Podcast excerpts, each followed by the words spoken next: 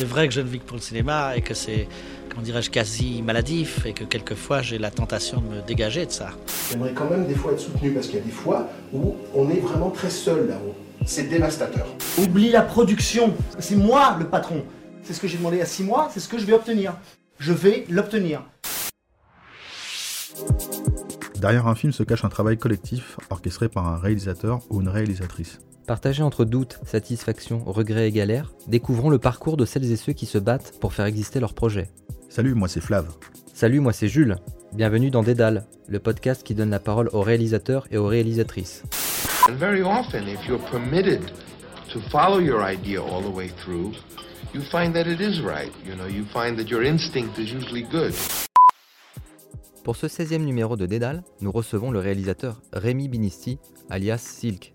Fasciné par l'image 3D et le récit, Rémi fait ses débuts en tant que concepteur 3D sur le film d'animation Renaissance, sorti en 2006. En parallèle, il intègre une association de jeunes réalisateurs et techniciens avec lesquels il fondera la société de post-production Madlight Film. C'est à ce moment que Rémi fait ses premières armes dans le clip, la publicité et le court-métrage. Après deux courts-métrages ambitieux et remarqués en festival, Rémi réalise deux nouveaux courts-métrages dont un qui lui permettra de rencontrer Tiffen Davio et de s'essayer à un genre qui sera déterminant pour sa future série. C'est alors que son ami et réalisateur Samuel Baudin va lui proposer d'être son directeur artistique sur la série Netflix Marianne. Il occupera d'ailleurs à quelques occasions le poste de réalisateur seconde équipe aux côtés de Benjamin Rocher. En additionnant cette expérience plus la diffusion de son court-métrage Contact Inconnu sur 13e rue, c'est l'alignement des planètes. Rémi reçoit un jour le coup de fil d'un producteur lui proposant de réaliser une série pour cette même chaîne. Rémi tient enfin son premier projet produit. Écoutons l'histoire de J'ai tué mon mari. Bon, salut Flav. Salut Jules. Salut Rémi. Salut Julien. Silk, tu préfères peut-être Les deux me vont. les deux te... Bah, D'ailleurs, dans, dans le générique, tu marques Rémi Silk. Ouais, comme Ouais. ça, ça, tout le monde est content. Ça marche. enfin, moi surtout. Eh bien, euh, on, Bienvenue. on était en train de se redire tout à l'heure qu'on ça fait quand même un sacré bout qu'on se connaît. Ça fait au moins Ouais. 12 ans, si, pour ma part. Et puis Flavien, je me demande si c'est pas plus. Un petit peu plus, peut-être 15. Euh, Peut-être, ouais. Je crois que tu filmais le making-of de mon premier court-métrage Ah, de ma vie. Mais c'était bien après. Voilà. Eh ben, je me rappelle. Mais je pense qu'on se, on se connaissait déjà d'avant. Je sais même plus. Parce que, euh, pour la petite histoire. Oh là là Ah, ça commence T'as appuyé sur record et là, ça y est, Non, ça non, non, dossier. Euh, non, non, non, parce que, non, parce que bah, les gens de Madlight, en fait, moi, que je, comment j'ai connu Madlight, puisque tu étais dans Yes. cette boîte, euh, c'était parce qu'en fait, on était euh, potes de fac, on était en fac cinéma. Ouais. Je Pas moi, que- je- non, non, mais, Ah. je- non, non, mais voilà. Avec d'autres potes, ouais. avec d'autres Ouais. potes que tu connais donc, euh, de la boîte, et c'est comme ça que voilà, moi j'ai atterri là et Yes. je t'ai- je t'ai rencontré. D- euh, oui, donc on peut parler de Madlight direct. Yes. Peut-être un, un petit point de départ. Donc toi, t'as Ouais. pas fait de fac, t'as direct en, en- t'as Alors, attaqué techniquement, direct. J'ai été à une fac. Euh, je sais plus trop comment ça s'appelait. Euh, lettres et arts, je crois. Euh, C'était pour faire des stages. Je m'étais inscrit à la fac. Et en fait, j'y suis resté. euh, j'y suis allé euh, au premier cours. Ils ont dit allez fumer une clope et on, fu- on, on vient, prenez, prenez vos bouquins, je sais pas quoi. Et je me souviens, j'avais mes rollers moi. Et je me suis dit bah je vais rentrer chez moi, je reviens demain. Et en fait voilà, je, je suis jamais retourné. Donc j'ai fait 40 minutes de fac. Et t'as fait des stages? Ouais, et je bossais à la Fnac après. J'étais à la Fnac. Rayon DVD Rayon, ordinateur et imprimante. Ah ouais. Ah. Le côté un peu tech. déjà. Ouais. Voilà. J'adore, j'adorais ça. J'adore toujours ça. Quand je vais à la Fnac, j'ai envie de vendre des trucs. je te jure, j'ai envie de me mettre à côté des gens, d'écouter leurs problèmes et de leur dire ah celui-là il est mieux. Et alors Madlight, alors on peut en parler, c'est un Yes. petit morceau, enfin c'est important dans ton parcours? Madlight, euh, ça a commencé suite à une association qu'on avait avec des potes qui s'appelait La Sauce Tomate. C'était un- une association de court-métrage d'horreur. Peut-être là on s'est rencontrés avec Flavien. Oui. On filmait des trucs horribles et on appelait ça La Sauce Tomate. Et c'était super cool, super drôle. C'est Ouais. là qu'il y avait tous ces potes que moi j'ai qui étaient eux à la fac pour le coup. Ouais. La fac de cinéma de Saint-Denis, je crois. C'est ça. Et donc euh, la sauce tomate avait fait un festival Yes de court métrage. Ouais, c'était fou ça. Voilà. On a fait un festival. euh, Deux j'ai- saisons. J'ai été membre de jury de sélection. Mais oui Ah oui, on était tous entassés avec nos popcorn. Euh, ouais, ça c'était une drôle d'idée. On a fait un festival. En fait, euh, ça a commencé, fort. ça a commencé qu'on avait fait un court métrage, mais qu'aucun festival ne voulait. Du coup, on s'est dit on va faire un autre festival. Et on s'est auto tiré une balle dans le pied parce qu'on a évidemment, au bout d'un moment, ça a été sérieux. Donc on s'est dit bah on n'a pas le droit de sélectionner notre propre truc. Donc on, a tous fait un festival. Mais par contre, on a gardé les mêmes règles. C'est-à-dire qu'en gros, nous, on était vénère de faire un court métrage avec pas de thunes, qui du coup avait une gueule de court métrage avec pas de thunes à 20 ans. Et on s'est dit, bah, on va faire les règles que de ça. On va accepter que des courts-métrages d'étudiants. Donc de gens qui n'ont pas de sous, qui ont vraiment aucun financement et qui sont étudiants, avec une carte à l'appui pour prouver qu'on est étudiant. Du coup, on a reçu deux fois 300 courts-métrages, je crois, euh, sur chaque année, euh, de courts-métrages avec pas de thunes. Ce qui est une très mauvaise idée, en fait, pour, euh, les, pour, pour le plaisir de regarder des courts-métrages. voilà. Donc ouais, on a fait ça et c'était à, ouais, c'était à Saint-Denis, on avait fait des grosses affiches, on était dans les journaux et tout, c'était trop bien. Je m'occupais Ouais. aussi de, de faire le logo et tout et de- de- d'aller vendre les pubs à, Ma- à Mad Movies, à, à Première et tout, c'était trop marrant. Et comment vous avez euh, transformé le en Mad Light Alors on voulait faire du cinéma mais on savait pas comment, parce qu'on connaissait pas le système, on n'avait pas de, ni, ni, ni parents, ni, ni connaissances là-dedans. Hmm. Euh, Vous étiez nombreux, il faut peut-être le préciser aussi. ouais. hein. Vous étiez quand même 7 ou 8, non Ouais, Mad, on, a on était 7. ouais, c'est- Mad, on a commencé euh, Mad Light à 7. 7 associés, 7 gérants, euh, minoritaires, je crois, ou majoritaires, je sais plus. Enfin bref, on s'est dit, euh, allez, on est tous pareils, on, on se lance et tout. Moi, je voulais pas le faire parce que j'étais pas prêt. Moi, j'étais, j'étais, je devenais intermittent à ce moment-là, je faisais de la 3D. C'était vraiment mon truc, faire de la 3D. Je bossais sur un film qui s'appelait Renaissance. Et ça y est, mon, Ah oui. ma vie de mec qui fait de la 3D commençait enfin. Euh, genre, euh, après pas mal de stages, de, de, de- d'essais, de machin, je fais, ok, je fais intermittent. Et là, mes potes de la sauce, ils disent, ouais, c'est le moment, on a 22, 23 ans, on crée notre boîte. Je fais, mais vous êtes fous, enfin, ça, ça va jamais marcher. Ça va jamais marcher, on sait même pas comment ça marche, on sait pas par quoi commencer. Et euh, bah, fallait soit y aller, soit pas y aller. Donc, euh, donc j'y suis allé et euh, c'était trop cool. Et ça a duré 7 ans. 7 ans de post-prod, de prod, de pub, de clip, de cours. De, voilà, on a changé trois fois d'endroit. C'était, assez cool. ouais. T'as commencé à réaliser au moment où Mad, euh, enfin Mad existait encore. Tu, Ouais. c'était quoi ton déclic? Euh, je crois que j'ai commencé à comprendre que c'est ça que je voulais faire. C'est-à-dire qu'en fait, je voulais raconter des histoires, mais je ne savais pas du tout comment. Donc c'est pour ça que, je- à mon avis, j'ai commencé avec la 3D parce que c'était possible de Mm. raconter des trucs en étant assis tout seul euh, devant un, un écran et, sans besoin d'argent ou de Mm. gens. Donc en gros, c'était juste faire ces trucs comme ça. Et en fait, à Mad, on, on s'est rendu compte de comment fabriquer une équipe de tournage, comment fabriquer euh, une histoire et, et ces trucs-là. Et, et à un moment donné, je me suis dit, ok, il faut vraiment que je le fasse moi maintenant, parce que j'avais fait de la photo, j'avais fait beaucoup de trucs comme ça visuels. Et, euh, et à un moment, je me suis dit, allez, on fait un court métrage. Et, et on a fait un court métrage où justement Flavien était là. Il s'appelait Van- Vanilla Poison. Ouais. Et euh, c'était mon tout premier truc. Ouais. Et euh, je me suis dit, ouais, ok, bon, en fait, c'est- en fait, le taf qui réunit tous ceux qui m'intéressent. Et vu qu'il y a plein de trucs qui m'intéressent Ouais. et que j'adore, comment dire, aller explorer des différents univers. Bah, en fait, je pense que c'est un des trucs qui, qui marche le mieux avec journalisme, mais je n'étais pas journaliste. Et du coup, alors sur le, sur le long métrage euh, Renaissance, tu faisais quoi euh, concrètement dessus? Alors, Renaissance, euh, Renaissance j'étais au début stagiaire modeler. C'est-à-dire, je modélisais des props. Donc, en gros, des canettes dans la rue qui sont écrasées par des voitures, euh, des mégots de cigarettes. Enfin, c'était vraiment, je modélisais les trucs qu'on verra jamais.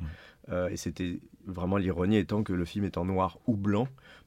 et que du coup, quasiment tous les props que j'ai fait n'ont pas servi parce qu'en fait, il suffisait de peindre un pixel dans un matte paint et c'est- ça revenait au même. et moi, je me souviens, j'avais fait cinq versions d'un d'un mégot de cigarette en fonction de comment il avait été fumé et tout, euh, sais, si on le voyait proche de la cam et tout. Enfin bon.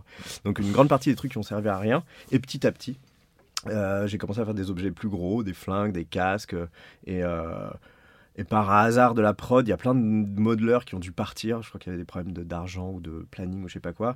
Et du coup, je me suis retrouvé à, à modé- modéliser des, Des- trucs plus gros, des bagnoles, des, Ouais. des appartements, des maisons, des, ponts, des trucs. Et alors, j'étais tellement content. Alors là, je suis commencé à devenir euh, d'un stagiaire à euh, intermittent. Et, euh, et voilà, ça a commencé comme ça. Et ensuite, j'ai fait de la post-anime mocap. Donc, euh, c'était les débuts un peu de la motion capture, on va dire. Et hum, en fait, il y avait plus les personnages qui étaient en motion capture, et sauf certaines parties qui étaient les mains et les visages, qui n'y avait pas la techno pour euh, choper les mouvements de ça. Donc, on les refaisait en après le tournage. Et ça, c'était trop cool. Donc, j'ai fait je plusieurs mois de- d'animation. D'accord. Et c'était trop bien. J'adorais faire ça parce que c'est presque de l'acting en fait. Tu fais jouer des gens. Enfin, c'est hyper intéressant et passionnant. Tu sais, de se rendre compte comment bouge une lèvre, les, comment tu blinks les yeux et tu sais, quelle est la vitesse à laquelle ça va. Ces trucs, peut-être tu le sais sans le Mhm. savoir. Tu, tu le vois. Si, si par exemple tu, tu clignais des yeux pas bien, Flavien, je le verrais. Il y a un truc bizarre. Je vais dire, ce mec il est chelou. Et pourtant, je serais incapable de dire pourquoi. Je, je sais pas parce que tu avais une frame de trop quand tu. Et du coup, c'est des trucs que tu te poses. Tu sais, c'est des questions que tu te poses quand du coup tu es face à ce truc-là. Et je trouve ça marrant. Euh, qu'est-ce que tu peux et qu'est-ce que tu peux les, les deux derniers cours que tu as on va peut-être euh, parce que bon je crois qu'il y a eu Hotel 1 aussi t'as- Ouais, t'as, ouais. t'as eu Hotel 1 Yes. et puis t'as Vanilla eu Poison. qui voilà, Vanilla début. Poison qui est le premier Ok. Days Road et Contact Inconnu Ouais, ça c'était deux derniers ouais. Ouais. C'était à 4 ans peut-être 3 ans 4 ans Mm. Ouais, 4 ans. Co- co- comment ça s'est passé? T'es, toujours un peu l'homme orchestre? C'est autoproduit? C'est quoi? Alors, euh, il y en- alors le premier que j'ai commencé à faire, c'est Contact Inconnu, où j'étais pas que homme orchestre, parce qu'il y avait, euh, pour la première fois, j'avais une prod, alors une petite prod qui venait de se créer, qui n'existe plus maintenant, et qui était euh, en partie euh, faite par un copain. Euh, c'est un petit film, hein, c'est un film que, tu vois, ils ont mis euh, 10, euh, moi j'ai mis 4. Et on a fait un court métrage en 4 jours de tournage. Euh, c'est un truc que j'avais écrit, que j'ai développé, pour lequel j'ai fait donc le montage, la musique, la réal et, Mm. et l'écriture. Et un peu, un peu de trucs. euh, Étalo voilà. peut-être non Et FX, Talo, non. Et Talo, ça a fini chez MPC à Londres. Donc, tu vois, Ah oui, euh, vachement euh, mieux, quoi. mieux que moi. Euh, C'était un étalonneur que je trouvais génial. J'ai envoyé plein de messages. Un jour, j'habitais à Londres à ce moment-là. La post-prod. euh, Enfin, j'étais, j'étais- j'habitais à Londres à ce moment-là. Mm. Et du coup, je l'ai appelé. Il m'a dit Bah ouais, viens, entre deux, euh, je sais plus, Game of Thrones ou je sais plus quoi. Enfin, tu sais, ces trucs énormes et tout. Et en fait, ils m'ont pris vraiment au sérieux. euh, alors que j'avais zéro thune, hein, tu vois. J'y suis allé on a passé, je crois, deux jours. Et genre, ils m'ont vraiment mis dans le même planning que les trucs énormes et tout. euh, ils ont respecté ça. C'était assez incroyable. Donc là, c'est pour, pour Contact Ça, c'est Contact Inconnu, ouais. Et pas Et en pour, fait, euh, mais pas pour Death Row. Non, et alors, en fait, pendant que j'étais à Londres, donc le- pendant la post-prod de Contact Inconnu, j'habitais à Londres euh, pendant quelques, quelques temps. Et du coup, euh, je me suis dit, bon, ok, j'arrive à Londres, je connais absolument personne. Je vais euh, faire un court métrage, tiens. Pour me mettre un peu dans le bain, faire des trucs en anglais et tout. Et je me suis dit, tiens, qu'est-ce que ça fait d'avoir euh, 30 et quelques années et de connaître absolument personne et de dire, voilà, dans deux mois, j'ai un court métrage. C'est parti, on verra comment, on verra la gueule que ça, a, on s'en fout, de toute façon on y va et on verra ce qui se passe. Et du coup j'ai fait ça, alors euh, du coup c'était chou parce que j'avais pas d'équipe, donc je me suis dit je vais faire un court métrage avec pas d'équipe. Donc on est euh, à 5 dans une voiture avec deux comédiens, juste moi, un chef-op et un mec du son. Et euh, voilà. Et c'est des gens que j'ai trouvé. alors chef-op c'est la seule personne que je connaissais à Londres. Dire. Alex Jamin, qui était aussi un copain et tout, qui, qui, qui- qui est une bombe. Donc, du, coup, Ouais. du coup, ça faisait déjà une super gueule du truc et tout. Euh, moi, je me suis occupé de la prod. Du coup, j'ai fait la location, j'ai fait les négociations de prod et tout en, en Angleterre. Donc, c'était un, délire. Évidemment, j'avais ni boîte, ni euh, lieu où j'habitais. Donc, il fallait négocier non pas que euh, l'argent, il fallait négocier aussi le fait qu'ils me prêtent euh, du ah oui matériel. sûr. Donc c'était un délire, j'ai dû les voir 15 000 fois pour qu'ils soient sûrs que j'allais Mm. pas faire je sais pas quoi. Donc j'ai dû aller rencontrer des gens qui, qui avaient des... Enfin bon, c'était vraiment une tannée, mais ça a fini par marcher. Voilà, ils ont vu que j'allais pas lâcher l'affaire et que j'étais sérieux, donc ils m'ont prêté, euh, voilà, c'était un Alpha 7S2, je crois, on a tourné avec ça, avec euh, deux LED. Voilà. Ah deux ouais. petites LED euh, qui collaient avec du chewing-gum euh, dans la, dans la voiture et, et un Alpha 7S2. Et euh, voilà, le- le- l'œil et le talent de- d'Alex. Et euh, voilà, les deux comédiens que je trouvais super, que j'avais rencontrés sur une série qui s'appelait Fearless, qui était les deux étaient franco-anglais ou américains, je crois. Et voilà, on a tourné ça. Et euh, c'était euh, c'était hyper cool. C'était hyper cool. Euh, moi, j'étais dans le coffre avec un, avec un, un moniteur et on a tout fait comme ça. Et puis après, j'ai fait pour le coup ouais, euh, prod, scénar, euh, musique, et réal et, et montage. Voilà.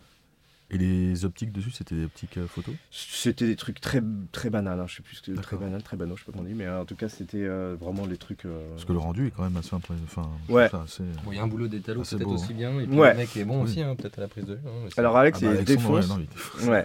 Et on avait un super étalonneur aussi qui s'appelle euh, Arthur Poe.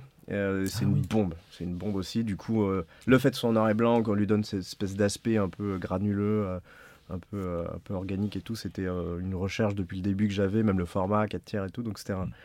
c'était un vrai, euh, c'était un vrai kiff de faire ce truc-là comme ça. Mm. ouais. D'ailleurs, tu l'as filmé euh, directement en noir et blanc ou c'est c'est quelque chose qui a été Non, c'était le moniteur qui était en noir et blanc.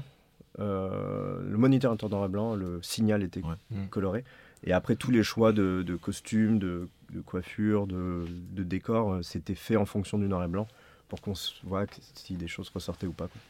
Non, alors du coup, là, on, on a parlé de Death Row, des contacts inconnus. euh, euh, il avait tout raconté. Quoi. Bah, je pense euh, un des trucs les plus intéressants pour moi, c'est la musique. Euh, tu vois, dans les deux courts-métrages, j'ai fait les Ouais. musiques.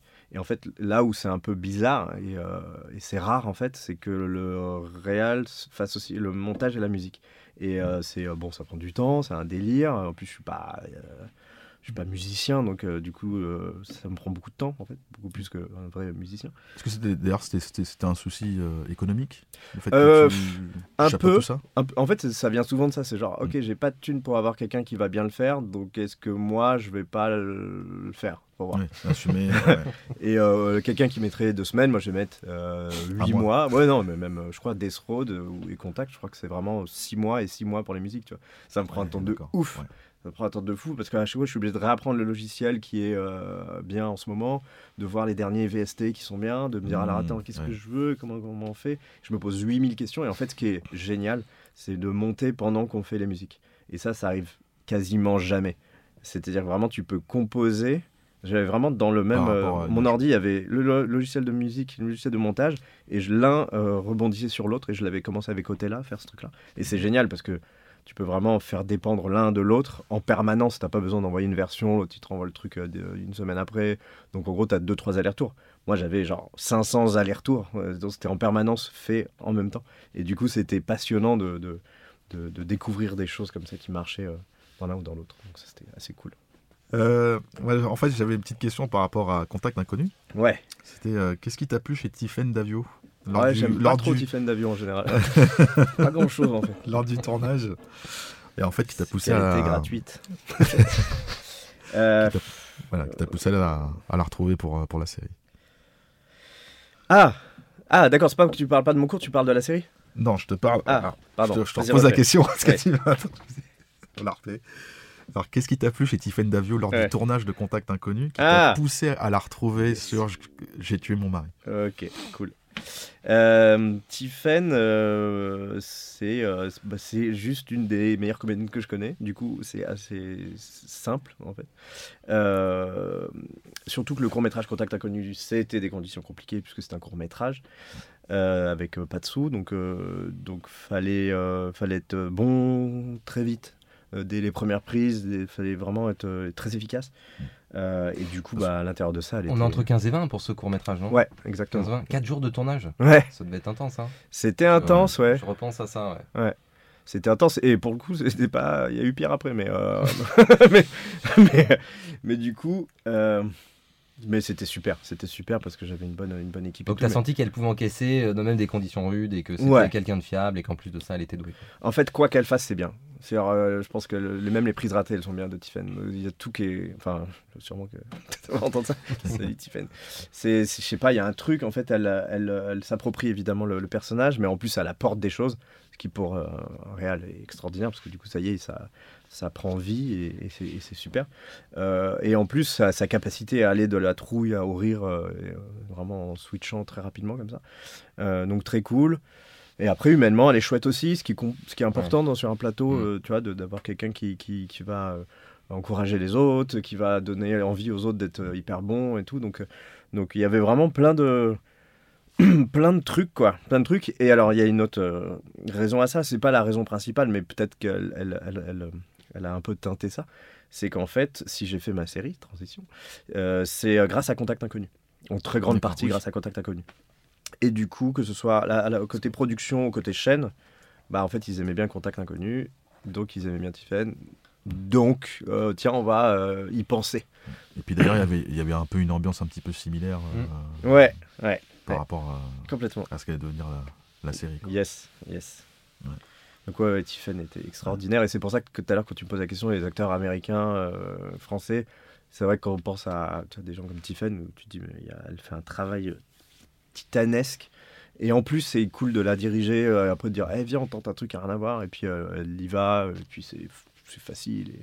Et, elle, elle- crée des choses en permanence. Donc Tu te sens bon quand c'est comme ça? Ouais, ça, en fait, c'est ça. C'était Tiffen, c'est que tu peux ne pas être un bon directeur d'acteur et en fait, c'est pas, C'était pas mon sous-entendu. hein, mais- Non, mais en vrai- euh, En vrai, j'y ai vraiment pensé. Je me dis, attends, avec le temps que j'ai, il vaut mieux prendre quelqu'un qui est fort. euh, ouais, en plus, alors que euh, moi, je suis en train de m'occuper d'un truc à côté. Euh, pour le coup, c'est pas ma volonté, mais c'est vrai que pour le coup, ça aide. Quoi. Enfin, elle, est, elle très autonome, en fait. Peut-être avant de parler euh, de, de ta série, on peut peut-être encore parler de Marianne? Ouais. Euh, puisque le, copain Sam, euh, donc du coup, tu as bossé avec lui euh, à la DA. Ouais. Tu peux nous en parler un peu? Qu'est-ce que tu faisais dessus exactement? Alors, on a appelé ça euh, au début DA.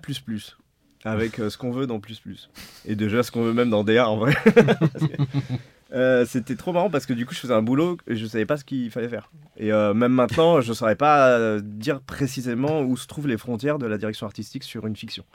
Euh, même euh, que ce soit DA ou production design, ça peut changer en fonction des pays et c'est pas exactement la même chose non plus. C'est peut-être une question d'affinité, c'est-à-dire qu'il t'a peut-être aussi laissé un peu de place, peut-être à certains endroits parce qu'il sentait que tu étais compétent et que. Ouais. Euh, en fait, en gros, comment ça s'est passé? Il m'a passé un coup de fil. Il m'a dit, tu sais, le truc de sorcière là que j'écris, je t'ai fait lire le machin il y a longtemps, machin. Euh, bah en fait, c'est ça part pour Netflix. Et c'était il y a longtemps, hein, donc c'était genre, il y avait rien qui partait pour Netflix. Il y avait eu rien d'autre, surtout pas un film d'horreur. Du coup, genre, attends, Netflix, Netflix, ok. Et il dit, voilà, le truc c'est qu'il faut livrer dans tant de mois. Alors je sais plus c'était combien, mais c'était ridicule. Il avait pas fini d'écrire. Il y avait huit épisodes. Ouais, ouais. C'était devenu, c'était passé d'un petit truc euh, avec pas beaucoup de sous à d'un coup un truc Netflix, avec pas non plus énormément de sous, mais en tout cas beaucoup plus, surtout pour nous qui, qui, qui travaillons dans des trucs avec des, des budgets euh, un peu petits, tu vois. Mm. Et, euh, et du coup, il dit bon, il y a peu de temps, du coup, je vais devoir faire plein de trucs, et j'ai besoin d'un deuxième euh, qui fait des, des trucs à droite pendant que moi je suis à gauche. En gros. Et on va appeler ça DA parce qu'on va surtout faire de la DA de ton côté. C'est-à-dire que je m'occupais, pour répondre à tes questions, principalement de tout ce qui est visuel et sonore. Donc, et l'idée étant de réunir tous les chefs de poste pour avoir un, un- un style visuel commun. Et en fait, c'est vrai que normalement, quand tu es réel, tu le fais un petit peu, mais en fait, euh, en fonction des priorités que tu as sur le plateau et en post-prod et Mm. tout, bah en fait, tu vas faire, tu vas, tu vas pas le faire ça. Enfin, tu vas le faire, mais un peu. Tu vas te dire, bon, bah peut-être qu'ils vont s'appeler le chef déco et chef op et chef là, mais des fois ils le font, des fois ils le font pas, et voilà. Sauf qu'en fait, il faut absolument le faire si on veut être euh, sûr de, ce de, de- de la direction qu'on veut prendre. Et du coup, ça touche à la, au, travail photographique, ça Mm, touche au mm. travail euh, euh, la de, déco. dé- de déco, de costume, de make-up, d'étalonnage, de, de, de VFX, de, de- du look qu'on veut donner. Et en fait, moi, euh, euh, j'ai fait un dossier, et euh, c'est comme ça que je suis rentré dans la partie, on va dire. Mm. Euh, j'ai fait un dossier qui euh, était le dossier de direction artistique, qui permettait à tous les chefs de poste de, de suivre une des guidelines. Quel genre de couleur, quel genre de look, quel genre de forme, quel genre de papier peint, euh, quelle, quelle, quelle couleur on utilisera pour quelle émotion. C'est très euh, théorique à ce stade, parce que le truc n'existe pas encore et que du coup, bah, euh, c'est des choses qui n'existaient pas même forcément dans les habitudes pour tout le monde. hein, pour les Ouais. tous les chefs de poste, ils ont des, des rêves, des trucs et tout, mais généralement pas un dossier aussi consé- quoi. voilà, Ouais. conséquent parce que en fait il n'y a jamais ce poste DA en France il n'y en a jamais ou très très très très peu. Euh, je crois qu'Aja il en avait un au début mais c'était un peu son coréal euh, je sais plus comment il s'appelait euh, qui est devenu son prod je crois maintenant enfin ou, euh, bon moi je sais plus comment il s'appelle. C'est qu'à Genet il avait euh, Caro. Caro. Caro voilà. Donc c'est des cas rares et assez euh, particuliers en plus. Mm.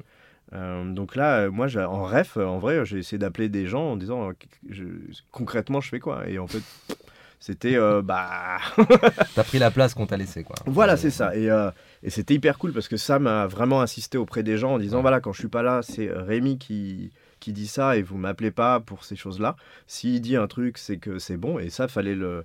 Fallait que ça soit intégré pour des gens dont, dont c'est pas l'habitude et c'est normal. D'habitude, ils bossent pour le réel, ils veulent la réponse du sûr.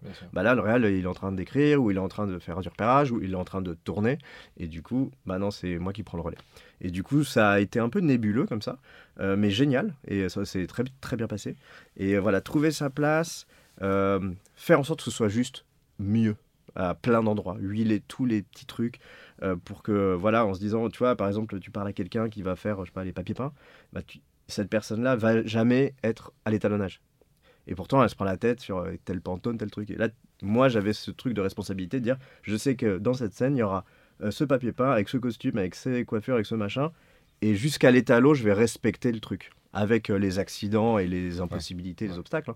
Mais en tout cas, je serai là tout du long. Et du coup, je devais rester quelques mois. Je suis resté bah, toute l'année. J'ai vraiment fait jusqu'à l'export. Ouais, des- ouais, des- ouais. des- Oui, tu garantis la, la vraie continuité entre le, le- le- on va dire, li- le, dossier de départ et vraiment la livraison. Quoi. Ouais. Voilà. Et la, la Ouais. clé de tout ça, c'est de la communication avec Sam en permanence. C'est-à-dire qu'en gros, euh, tout, tout, tout, tout, euh, toute façon euh, passait par lui.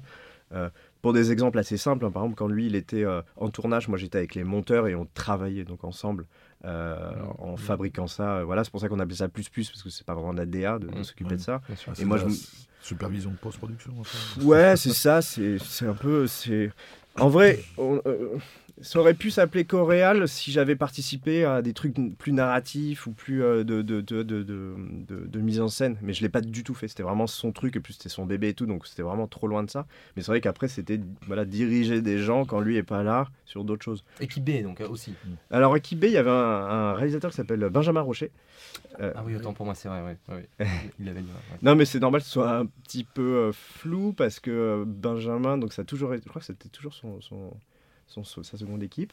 Et euh, là, euh, quand, sur le plateau, j'y étais aussi. Donc euh, quand Benjamin venait, c'était de réelle seconde équipe. Mais moi, des fois, j'en faisais un petit peu parce que j'avais géré les monstres et du coup, euh, je connaissais un petit peu comment fallait les filmer. Donc euh, voilà, des fois, on se partageait un peu le truc, mais c'était clairement lui le réel B. Mm, mm, mm. Et moi, euh, je filais un coup de main, je lui, je lui, je lui disais, voilà, des trucs qu'on avait cherché avec Sam. Je lui disais, bah, on, a, on a trouvé ça. Du, du coup, sacrée expérience. Et je, je me dis, tu as certainement euh, appris tellement de trucs. Tu t'es dit, je vais éviter ça pour ma série à moi. et du coup, qu'est-ce que, quel écueil t'as évité? Euh, hmm. Je pense que j'aurais pas pu faire 8 épisodes comme lui il a fait. 8, 8 euh, je pense que. Déjà à 6, le cerveau il marche- il marchait bof, tu vois. 8, je pense que genre, j'aurais été complètement vitreux. euh, je pense j'aurais été Mais je crois qu'il était vitreux. Hein. Ah oui, c'est Ce possible aussi. disait à la fin, il marchait plus. hein. Ah, c'est compliqué, 8. Euh, Qu'est-ce qu'il faut éviter? Euh, Alors, euh, au- dès, dès le scénario, déjà, lui, ils ont écrit que à deux pour faire 8 épisodes avec Cook. Et Ouais. euh, ça, voilà, nous, on l'a pas fait. Nous, on l'a fait à 4. Donc, euh, on avait moins d'épisodes et surtout, on a, on a pu se, plus se dispatcher Ouais, le travail. Euh, donc, ça, ça pouvait m'aider. Et après, au tournage. Bah non, mais y a, en fait, tous les T'es écueils- retombé dans les mêmes Ouais, c'est ça. En fait, il n'y a pas le choix, quoi. C'est-à-dire que, et tu vois, et c'est marrant, avant de tourner, j'ai appelé euh, Benjamin Rocher, justement, j'ai appelé euh, Sam, euh, je leur ai posé plein de questions. Je suis bon, en- comment on fait, en fait? Comment on fait pour faire euh, entre 7 et 8 minutes utiles par jour et faire en plus du thriller, tu vois Donc, il faut que ça ait de la gueule, faut que Mm, mm. faut véhiculer des, des émotions un peu euh, profondes et tout. Donc, c'est un, un truc euh, compliqué. Donc, ils m'ont donné chacun leurs conseils. euh, tu vois, c'était hyper cool. J'ai demandé à Vianney Le Basque aussi. euh, et ils avaient tous un peu leur truc. Alors, les- le truc des deux cams, tu peux faire comme ça.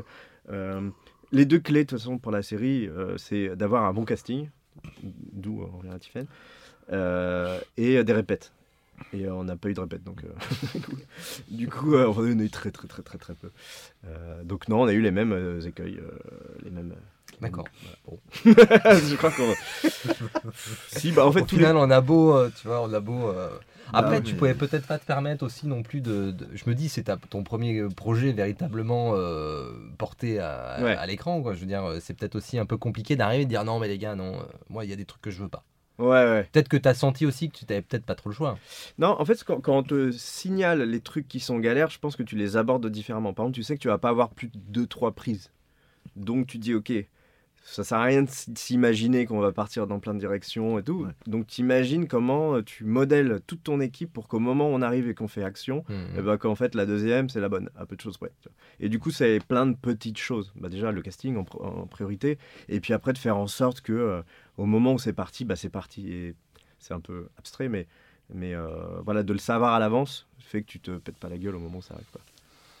Comment ben, comment t'es arrivé là En fait, Oui, là, comment t'es arrivé comment sur la t'en es arrivé là? Parce qu'en fait, euh, voilà, il y a un package évidemment, peut-être euh, qui a été vendu, mais euh, dis-nous dis-nous un peu tout. Alors, moi, les choses ont un peu changé avec Marianne, comme tu dis, Ouais. euh, parce que euh, bah, d'un coup, il y a un tampon Netflix sur euh, ma tête. Tu vois. Donc, c'est. c'est- Sur le CV. il y a écrit Netflix. Donc dé- déjà, c'est c'est cool. Euh, en plus, moi, j'adore le projet. euh, puis je, je- je- j'adore Sam, c'est un, c'est un pote, et, et j'a- j'adore ce qu'on a fabriqué ensemble. Je trouvais ça passionnant. J'ai appris énormément de choses. J'ai rencontré beaucoup de gens. Euh, Oui, puis t'as du genre. C'est-à-dire que Et du genre en plus, horreur, euh, tu vois, je veux dire, c'est, c'est cool de, de Ouais. pouvoir euh, se le permettre. Enfin, je Grave. pas. Ah, c'était trop bien. C'était vraiment cool. Et d'être un peu les pionniers d'un Ouais. truc, Ouais. c'était vraiment bien. Donc, on pouvait un peu euh, installer nos, nos, nos- nos règles, nos conditions et tout. Et, et c'était vraiment, vraiment cool. Après, passer du temps aux côtés de Sam, c'est apprendre euh, en permanence. J'ai pas été à la fac, mais je pense que j'ai pris 50 ans d'école en, en étant 10 minutes à côté de Sam. Euh, donc, c'était vraiment, vraiment cool. Et en fait, suite à ça, moi, j'écrivais beaucoup, beaucoup, beaucoup. Moi, ça fait 10 ans que j'écris pour essayer de faire passer mes, mes films, ou mes séries, ou mes trucs. Et, euh, et un jour, euh, j'ai un producteur qui m'appelle et qui me dit, donc il s'appelle Henri de Burme, et il me Mm. dit, euh, écoute, j'ai un projet de série, ça s'appelle, je crois que ça s'appelait déjà J'ai tué mon mari. C'est pour euh, 13e rue, c'est du thriller. et moi, quand il me dit ça, je me dis, ok, il veut que je lui fasse un PDF pour une, de la direction artistique. Tu vois. Et j'attends la fin, et elle me dit, voilà, c'est pour réaliser et tout. Ok, cool. Et moi, je connaissais ce prod de, réputation, et puis on se croisait de temps en temps. Et j'avais très envie de travailler avec lui. Donc, en gros, euh, oh, il m'a dit euh, Je t'envoie euh, ce que j'ai écrit, qui a été vendu, et puis si, ça te plaît, on y va. Je raccrochais, je me dis J'y vais. c'est sûr que j'y vais, quoi qu'il en soit. De toute façon, en fonction de qui c'est et de pourquoi c'est, ça se sent déjà bon. Donc, donc voilà, et puis j'ai lu, ça m'a plu, et il m'a demandé si je voulais écrire. J'ai dit Ouais, j'ai envie aussi d'écrire. Et voilà, ça a commencé comme ça. Et pour la petite histoire, euh, j'en parle souvent. euh, Est-ce qu'on a, comment on fait pour avoir la chance Enfin, c'est comment on fait pour avoir cette première chance-là? Tu vois, quand tu vas être réel toute ta vie, tu vis pour ça. Bah, il y en a qui vont y arriver, il y en a qui vont pas y arriver. Et j'avais même demandé à ce producteur, je fais pourquoi moi, pourquoi pas d'autres? Qu'est-ce que j'ai C'est quoi la différence en fait? Donc il y a évidemment plein de facteurs, mais il y a aussi le facteur un peu coup de bol, enfin un peu genre bah on s'est croisés au moment où, et ça, on peut favoriser de de, de- de- on peut favoriser ça, de, de répéter un maximum de Mhm, fois les mhm. rencontres, mais après, à un moment donné, il faut juste que ça, ça, ça tombe sur le bon chiffre. Et, euh, et en fait, moi, je m'étais, euh, je m'étais battu pour que Contact Inconnu aille dans une boîte de distrib plusieurs années plus tôt, pour que le, court métrage soit vendu. Et euh, après bagarre, bagarre, bagarre, finalement, euh, la, la- ça, ça, ça marche. La distrib prend mon court métrage et le temps passe. Et en fait, ils- deux ans après, je crois, ils vendent mon court métrage à OCS. Tu vois, cool. Alors, c'est pas de l'argent, mais c'est genre, ça fait une petite actu, ça fait des trucs. Mhm. Et genre, un an plus tard, c'est vendu à 13e rue. Et en fait, par hasard, le producteur, quand il a commencé à penser à des nouveaux réalisateurs pour sa série, il a pensé à moi, il a parlé de moi à la chaîne, et une semaine avant, la chaîne avait acheté euh, mon court métrage. Donc ils se sont En dit, euh, c'est trop cool, quoi. Genre, ouais. Voilà, donc euh, donc c'est pour ça que j'ai été, euh, j'ai été voilà, dans l'alignement des planètes. Ok. Validé. Yes. Et euh, est-ce qu'au tout départ, en fait, il écrivait seul ou il avait déjà les scénaristes Sophie Dab, Lucie Fréchaville et Justine euh, Kim Gauthier? Euh, non, elles ont été recrutées après. Euh, moi, il m'a filé un 15 pages, je crois. Euh, on s'est dit, il vaut, être, euh, vaut mieux être 4. Et, euh, et c'est à ce moment-là, on s'est dit, ok, on prend qui? Et euh, moi, Pourquoi 4 Vous vous êtes dit, on serait parti. euh, Pour les épisodes, c'est ça bah, Il y a 6 épisodes, je sais pas pourquoi 4. Parce que vous auriez pu faire 3 en vous disant, voilà, chacun fait deux épisodes. Enfin, d'ailleurs, je sais pas comment vous avez écrit, mais ce serait intéressant de le savoir. Mais ouais, 4, c'est marrant. Je sais pas. Ouais. Je sais pas, franchement, je sais plus. Ça nous a paru euh, comme ça, euh, Ouais. au pif, bien. Et d'ailleurs, avec toi, ça fait 5 alors. Parce que Euh, non, avec moi, ça faisait 4. Toi, ça- Henri, il a arrêté d'écrire. euh, Ah, lui, après. oui, oui, ok. Lui, il a posé, la, on va dire, un peu la Bible. Il a Ouais. fait la Bible. Et après, euh, vous, euh, les arches, elles étaient même pas encore faites. Euh, ouais, on les a construites un petit peu avec lui, un petit peu avec les scénaristes. D'accord. Euh, lui, après, il est scénariste aussi, donc il Ouais, ouais. écrit très bien. Et, et du coup, euh, quand je dis qu'il n'a pas écrit, euh, il était présent euh, pour beaucoup de choses. Et il a même, des fois, pris le stylo pour écrire des passages de- de- d'épisodes, voire des, des gros bouts. Euh, parce que c'est trop bien et qu'on s'entend archi bien et qu'il a, il a- il est hyper brillant à ces trucs-là. Quoi. Donc, euh, donc euh, on l'a on l'a on l'a fait à 4, mais il y avait lui vraiment qui était très là. Mais alors, comment on s'entend avec trois, trois co-scénaristes là? Et surtout qu'on ne se connaissait pas au départ. Moi, j'ai ramené Sophie Dab, qui était, euh, qui était une connaissance. Et, euh, et euh, Henri a ramené euh, Lucie Fréjaville et Justine Kim Gauthier, qui sont deux copines en plus, qui bossent souvent en binôme. Mhm. Et euh, ben, on parle beaucoup, on communique, on se pose beaucoup de questions. Et comme avec l'équipe de tournage, on, on s'interroge et on se dit tout de suite quand il y a un truc qui va pas ou un truc qui va, on essaie de, de, de communiquer en permanence sur les choses qui vont nous amener à peut-être nous prendre la tête ou à nous faire kiffer. Donc c'est vraiment, une, faut en permanence communiquer, je pense. Et après, on apprend au fur et à mesure. Euh, au début, on était euh, vraiment censés être tous au même niveau. Mhm. Euh, euh, et en- même on se cherchait, on se dit mais moi je, je suis réel donc je sais pas quelle sera ma place exactement de dans ce truc là tu vois. Et je m'en suis- on s'en est rendu compte au fur et à mesure où je me dis où en fait inévitablement vu que c'est moi après qui récupère le, les- les- le- le papier et qui va convaincre tout un plateau des comédiens et machin bah en fait ça va être euh, ça va être mon truc il faut que je le connaisse euh, par cœur Mhm. donc d'une certaine manière il y avait un peu cette espèce de d'organisation qui fait qu'à la fin c'est un peu moi qui prends le truc donc c'est pour ça que ça a commencé à avoir cette forme au bout d'un moment. Et après, comment c'est réparti? On a fait. euh, alors, on n'avait pas beaucoup de temps pour écrire. On a écrit tout en 5 mois et demi, je crois. donc six épisodes, donc c'est chaud. Euh, donc on a commencé à faire euh, ensemble beaucoup de visio, de, de, de room, et etc. Et en gros, je crois... hein, Visio, c'est donc vous avez regardé des films ensemble ou est-ce que des Ah, rooms, non, c'est non, quoi Vous avez fait des, des- des brainstorming Ouais. Des des, discussions, euh, euh, des visios, euh, des des zooms, des Ah. visioconférences. On était en quelle année là ce moment-là Et euh, C'était donc... en 2020, c'est ça 2000... Ah, je trouve que c'est une blague. euh, Ah. Non, mais parce que comme il y a eu avec le Covid, je sais pas si C'est une vraie question. Je suis nul en date. Euh, Ouais, c'était ça, je crois. Ouais. Putain, je suis nul en date. Je vais vraiment. Tu euh, te sentais enfermé à ce moment-là chez toi? Il y avait- il y avait des- Euh, non, ça va. Non, non, Non ça va. C'était, non, non, c'était, euh, ça allait. tu, tu te rappelles? Bah, Parce que si tu étais enfermé, a, priori, on était C'était confinés. euh, hein. pendant le confinement ou... Ouais, c'était ça. Non, mais Ouais. t'as raison. En fait, non, voilà, ça y est, je me rappelle. Voilà, vous pourrez euh, enlever tout le, tout le reste.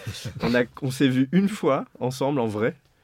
Et après, on fait OK, non. Et on- là, on a fait euh, effectivement tout en, en visio. Ah oui, d'accord. D'accord. Et, euh, donc ouais, ouais. Mais en fait, vu que j'ai continué à faire des visios alors qu'il n'y a plus de confinement, c'est pour ça que je me perds un peu. Parce que maintenant, les visios, limite, on s'est dit, bah, pourquoi on se voit en vrai en fait? Si je pète chez moi en chaussettes, pourquoi je, pourquoi je vais prendre le métro? Et, euh, et du coup, voilà, mais effectivement, on a surtout écrit pendant le confinement. Nous, ça a été aucun problème du coup. Euh, et on a fait les arches ensemble pendant longtemps. Moi, j'adore les post-it. J'utilise un truc qui s'appelle Miro et je suis fan de ce truc euh, qui permet de faire des post-it virtuels avec une taille infinie et du coup collaborative, donc n'importe qui peut enlever, mettre des Ah trucs et tout. Et moi, j'adore ce truc. Ça me- ça mon cerveau euh, marche pas tant que j'ai pas des post-it à peu de choses près. Et du coup, j'ai un peu. euh, Des post-it de couleur, oh, tu peux avoir des Ouais. couleurs. Tu peux avoir du vert. J'imagine. Pour... Voilà, et après il y a des temps forts que tu peux mettre euh, Ouais. sur certaines- couleurs. Ouais, ça. par perso, tu peux faire. Ouais, ouais, moi je faisais un peu par perso, par, euh, par arche euh, Ouais. euh, narrative globale. par... Ouais, ouais, y a- tu peux t'amuser à ça aussi, donc c'est hyper pratique. Tu peux mettre des images. Et donc, ouais, on a fait des post-it pendant longtemps. Et une fois qu'on était d'accord, après on est passé aux étapes d'après, donc séquencier, et puis après, en fonction de nos familiarités avec comment on aime écrire chacun chacune, euh, on passait directement au scénario. Les, quoi. les- les frais- euh, comment vous organisiez vos temps de- de- d'écriture? Enfin, je veux dire, entre le moment où vous faisiez un brainstorm, euh, enfin, où vous Mm. discutiez par Zoom, et entre le moment où il- la- Au prochain- où voilà, euh, Prochain zoom. putain, la phrase elle vient pas quoi. Euh, entre deux zooms, on va dire, euh, Ouais. entre deux visios, comment comment c'était organisé? C'était au jour par jour? C'était euh, non, on se fait un point à chaque fin de semaine euh, Ça a changé en fait au fur et à mesure. C'est-à-dire que en fonction de l'étape où on en était, euh, euh, des fois il fallait qu'on laisse du temps à chacun chacune pour euh, tu vois, euh, digérer tout, pour que euh, après euh, ils écrivent des choses.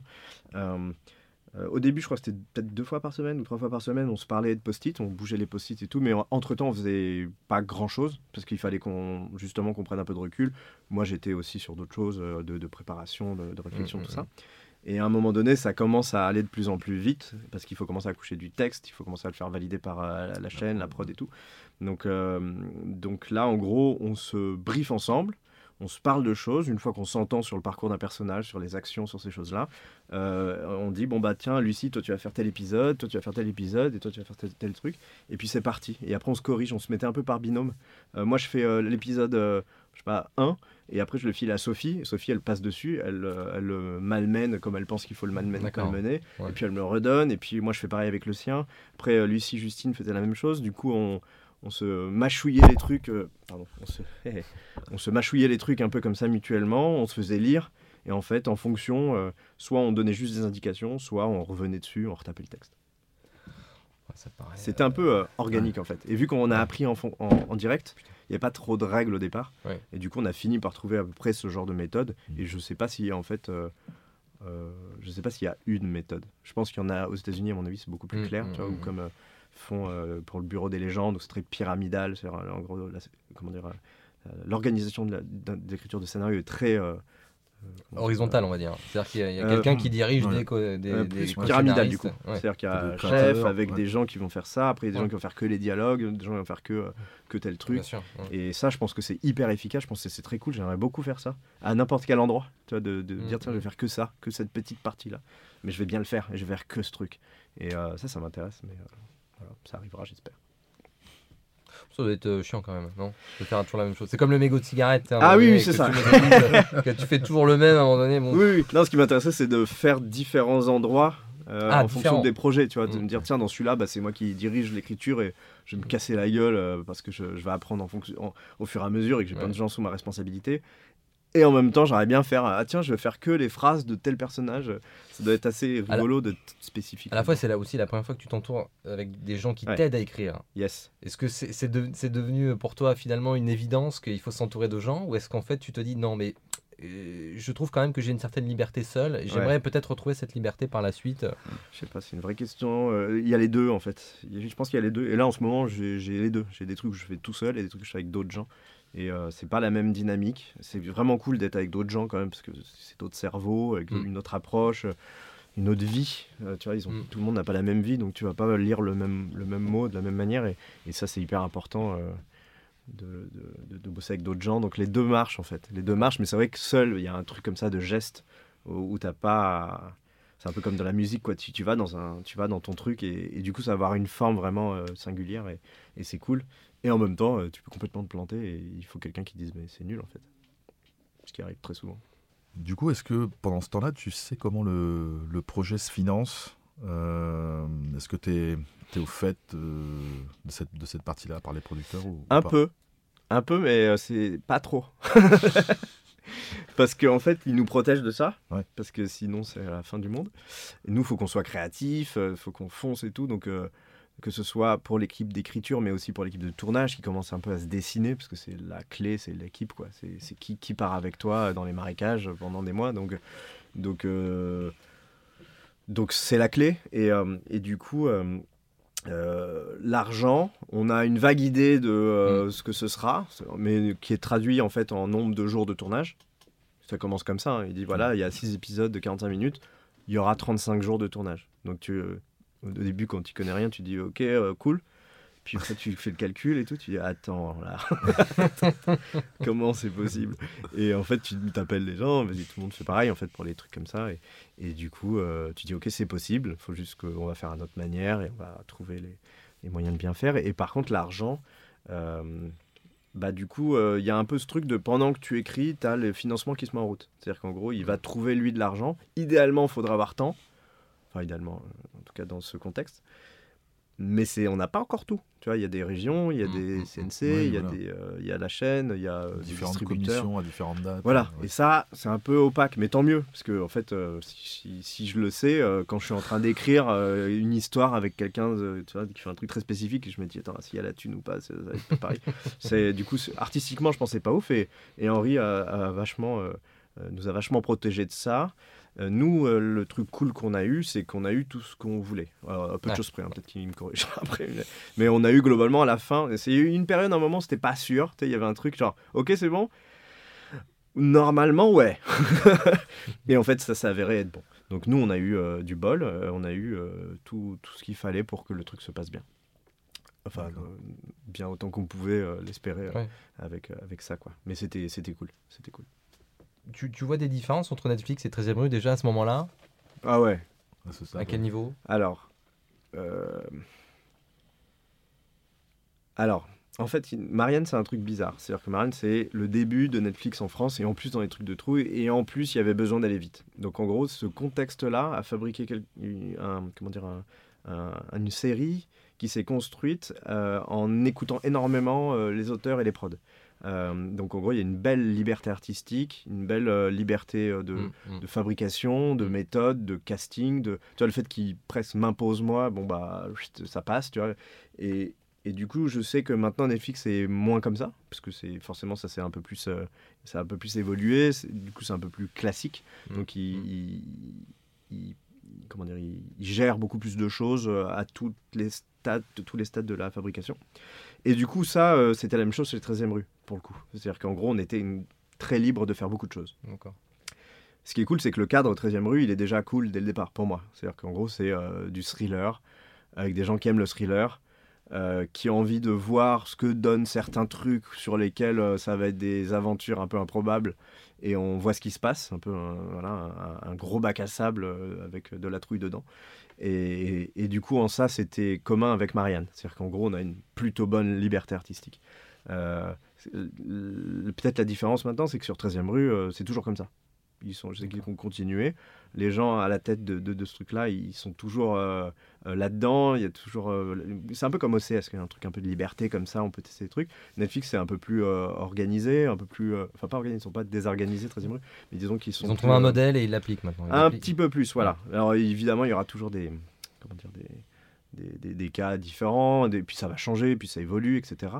Euh, mais du coup, moi, mon expérience sur Netflix n'était pas une expérience normale. C'était un cas particulier. Du coup, comment se passe le casting? Euh, Est-ce que, bon, à, à part Tiffen, évidemment, tu avais déjà de- des comédiens en tête euh, une fois que tu avais un peu euh, suivi Euh, alors même pas Tiffen. d'écriture Là, il n'y avait même même pas, pas, Tiffen, ouais, elle n'était pas au début, elle était, elle était why not comme plein d'autres gens, tu vois. Et quand on est arrivé au casting, on avait quelqu'un qui s'appelait Soon, qui, qui était, qui était à dire de cast, et, et du coup on a commencé à se dire comment on incarne nos personnages, comment on incarne nos deux personnages principaux, euh, plus la flic et tout, et, et quel- c'est vraiment des, des questions très lointaines. C'est, en gros, c'est, on se pose la question de manière un peu euh, comment dire, un peu euh, très simplifié, quoi. Par exemple, le- l'homme, c'est un homme euh, qui est mauvais, et du coup, comment on incarne un homme mauvais? Euh, Là, aujourd'hui, sachant qu'on est dans du thriller, donc il faut euh, tromper, euh, tromper le regard, tromper le, le sentiment. Donc on se posait un peu ces questions-là. Et après, au niveau du casting, euh, eh ben, on a lancé un casting avec plein de gens. On a pris des bouts de- du scénario, on leur a dit euh, testez ça, testez ça, testez ça, et, euh, et ça s'est dessiné. Pour les premiers rôles, c'était pareil. Enfin, j'imagine que tu as lancé une salve de casting où déjà elle t'avait dit Ok, voilà, moi par rapport à ce que tu m'as dit, moi je vois déjà telle, telle, telle, telle personne. On, on- on commence comme ça? Ouais, on avait un peu des refs. On s'est dit, tiens, moi, je verrais bien telle actrice connue. Tu vois, euh, genre, tiens, il y a, y a elle, genre elle. Mm. Euh, donc, on tape à la porte de genre elle, sauf que genre elle, elle ne prend pas ça parce que c'est soit Mm. pas assez payé, soit qu'elle est occupée, soit je sais pas Mm, quoi. mm. Donc, on se dit, ok, donc euh, genre elle, mais moins connue, ou genre elle, mais dispo, il y a qui? Et euh, là, ça brasse un petit peu large, surtout Ouais. pour les rôles principaux. Du coup, on a dû recevoir peut-être euh, 20 ou 30 à chaque fois par, par, par personnage. Et, et du coup, voilà, ça s'est fait comme ça. casting en vrai, casting en, en visio. Beaucoup de visio. Avec le recul, parce que là tu me dis qu'il y avait des gens un peu connus, est-ce que tu penses, que, penses pas que ça aurait été une erreur d'avoir quelqu'un de connu Mm. avec peut-être des exigences euh, qui auraient peut-être pas euh, été là où. Mm. Enfin, Peut-être. Peut-être. Je pense que, de toute façon, si jamais on avait quelqu'un de connu et que il ou elle aurait accepté, Ouais. euh, cette personne aurait été vraiment au courant de la, des- du contexte dans lequel ça va être. Donc, en gros, euh, si euh, cette personne nous suit, euh, elle va aller au bout ou pas du tout y aller. Euh, je pense que c'est à ce moment-là, parce qu'il n'y a pas de mensonge. On dit, voilà, il va falloir aller vite. C'est ça les contextes, c'est ça le- la paye et tout. Donc, euh, en Mhm. gros, si tu nous suis, tu nous suis avec mais- ton sang, ton cœur, ton corps. sinon, sinon, viens pas, là, ça va être compliqué. Ouais, mais justement, si, si justement tu arrives à ramener justement quelqu'un qui, est, qui a quand même un sacré Ouais. nom, est-ce que ça, ça peut changer la donne aussi au point de vue du budget et donc du coup au temps de tournage Peut-être, mais je sais pas ça. Je, je sais pas. euh, je, sais, je me demande même s'il n'y a pas une limite au-delà de laquelle il Mm. faut pas aller pour X raisons de, je sais pas quoi. Euh, mais je, c'était, ça a jamais été évoqué. C'est à mon avis, il y avait un budget, il fallait rentrer dedans et c'est tout. Donc euh, du coup, c'était que des comédiennes ou des comédiens qui pouvaient être beaucoup plus chers, mais qui acceptaient de, de, de rentrer là-dedans parce que le projet les intéressait. Et là où vraiment c'est un, c'est un truc qui était vraiment vraiment cool avec J'ai tué mon mari, c'est que bah, du coup, euh, quand il y a d'autres gens qui sont sur des Netflix ou sur des Disney ou des trucs où il y a plus de budget, donc c'est plus confortable de faire un casting avec des gens Ouais. connus ou des gens qui sont, qui sont chers.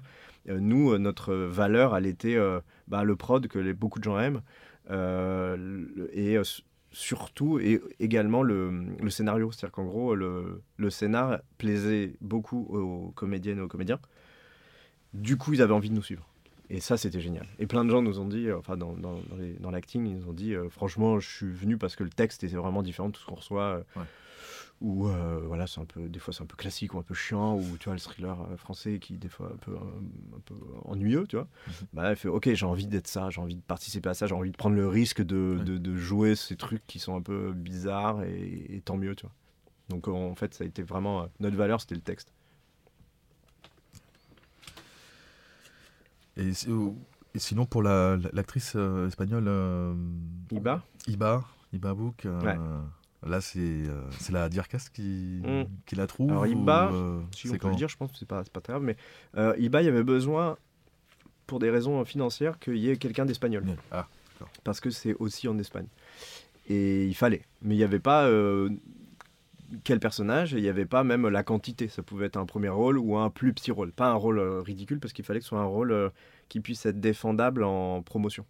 C'est vraiment aussi euh, Ouais. froid que ça. Tu vois, genre, voilà, faut quelqu'un Donc en- artistiquement, c'est un peu claqué pour nous. euh, tu vois. Donc on se dit, ok, on va faire ça, ok, pas de problème, il y a sûrement des gens bien euh, espagnols. euh, tu vois. Donc on, on lance et du coup, en fonction des personnages, même le rôle principal, hein, ça fait une espagnole, rôle principal ou des plus petits rôles, voilà. Et, et à un moment donné, euh, bah il y avait pas quoi. Euh, Genre bah ouais mais non parce que ça joue pas bien donc non. Ouais mais non parce que ça colle pas parce que pourquoi elle a un accent ou pourquoi euh, donc ça colle pas. Et en fait au moment c'est compliqué quoi. Il genre bah et s'il y a pas d'espagnol c'est quoi la galère et tout. Donc on se disait ok ça va être le mec qui, qui tr- transporte une valise il est espagnol tu vois. C'est vraiment le truc on s'en fout. Et à un moment donné pour le rôle de de Laure alors le rôle de Laure qui au départ était censé être Tiffen justement. Euh, ça je raconterai après, mais du coup, euh, on, on- on nous parle d'une actrice qui s'appelle Iba Abou, qui est très connue en Espagne, euh, parce qu'elle est, euh, elle est comédienne et qu'elle joue euh, beaucoup là-bas, parce qu'elle est aussi très connue des réseaux sociaux. Hmm. Et en plus, c'est la, la- la femme d'un footballeur connu. Ce qui pour moi correspond à euh, le niveau euh, zéro de euh, ça m'intéresse. Vraiment, je m'en fous complètement. Et presque, je le regarde comme ça, un peu. tu sais, je me souviens, on était avec, avec- le cast, on regardait, genre, ok, bah, fais voir quoi, mais bon. Et en fait, elle était géniale. Elle était géniale. Et, et justement, tu vois, je parlais un peu d'ambiance de tournage. Ok, si elle est géniale en, en visio, peut-être qu'après, ça peut être galère pour d'autres raisons, je sais pas. Et du coup, euh, on a, on l'a fait euh, revenir, on l'a fait faire euh, plein de trucs différents et tout. Et elle était à fond, elle avait trop envie de le faire, elle était vraiment bien. Donc on s'est dit, bon, bah putain, génial quoi. Et elle apportait un truc vraiment intéressant, elle, euh, euh, dans son regard, dans son rythme, dans son. Elle a un petit accent, donc ça crée un truc. Euh, Elle parlait déjà français? Ouais, ouais, elle parle euh, plein de langues. Elle parle euh, D'accord, euh, espagnol, euh, français, anglais, arabe, euh, plein de elle, elle fait plein de trucs. Et euh, hyper forte. Elle apporte vraiment un truc, justement, dans notre thriller un peu looké pulp, pop. elle donnait cette espèce de couleur-là en plus qui était vraiment, vraiment chouette. Et, et c'était hyper agréable de bosser avec elle. Et au début, c'était Tiffen. Et Tiffen, elle a fait un truc qui fait. Je, oh là là, je sais pas s'il faut le dire, mais. En fait, je lui ai donné le rôle de Laure. Enfin, je dis, ouais, on te voit bien pour Laure et tout. Et elle me dit, ouais, c'est cool, génial. Mais, mais est-ce que Caldera, euh, machin et tout, je dis, ouais, ok, on raccroche. Puis j'y pense évidemment. Et en fait, moi dans ma tête, j'a- j'aimais bien l'idée que ça soit elle. Depuis le début, je ne l'avais pas dit parce que euh, fallait pas là. Voilà. Et euh, Bah, Elle joue bien les personnages un peu énervés. C'est vrai que si le personnage était écrit comme ça dès le départ.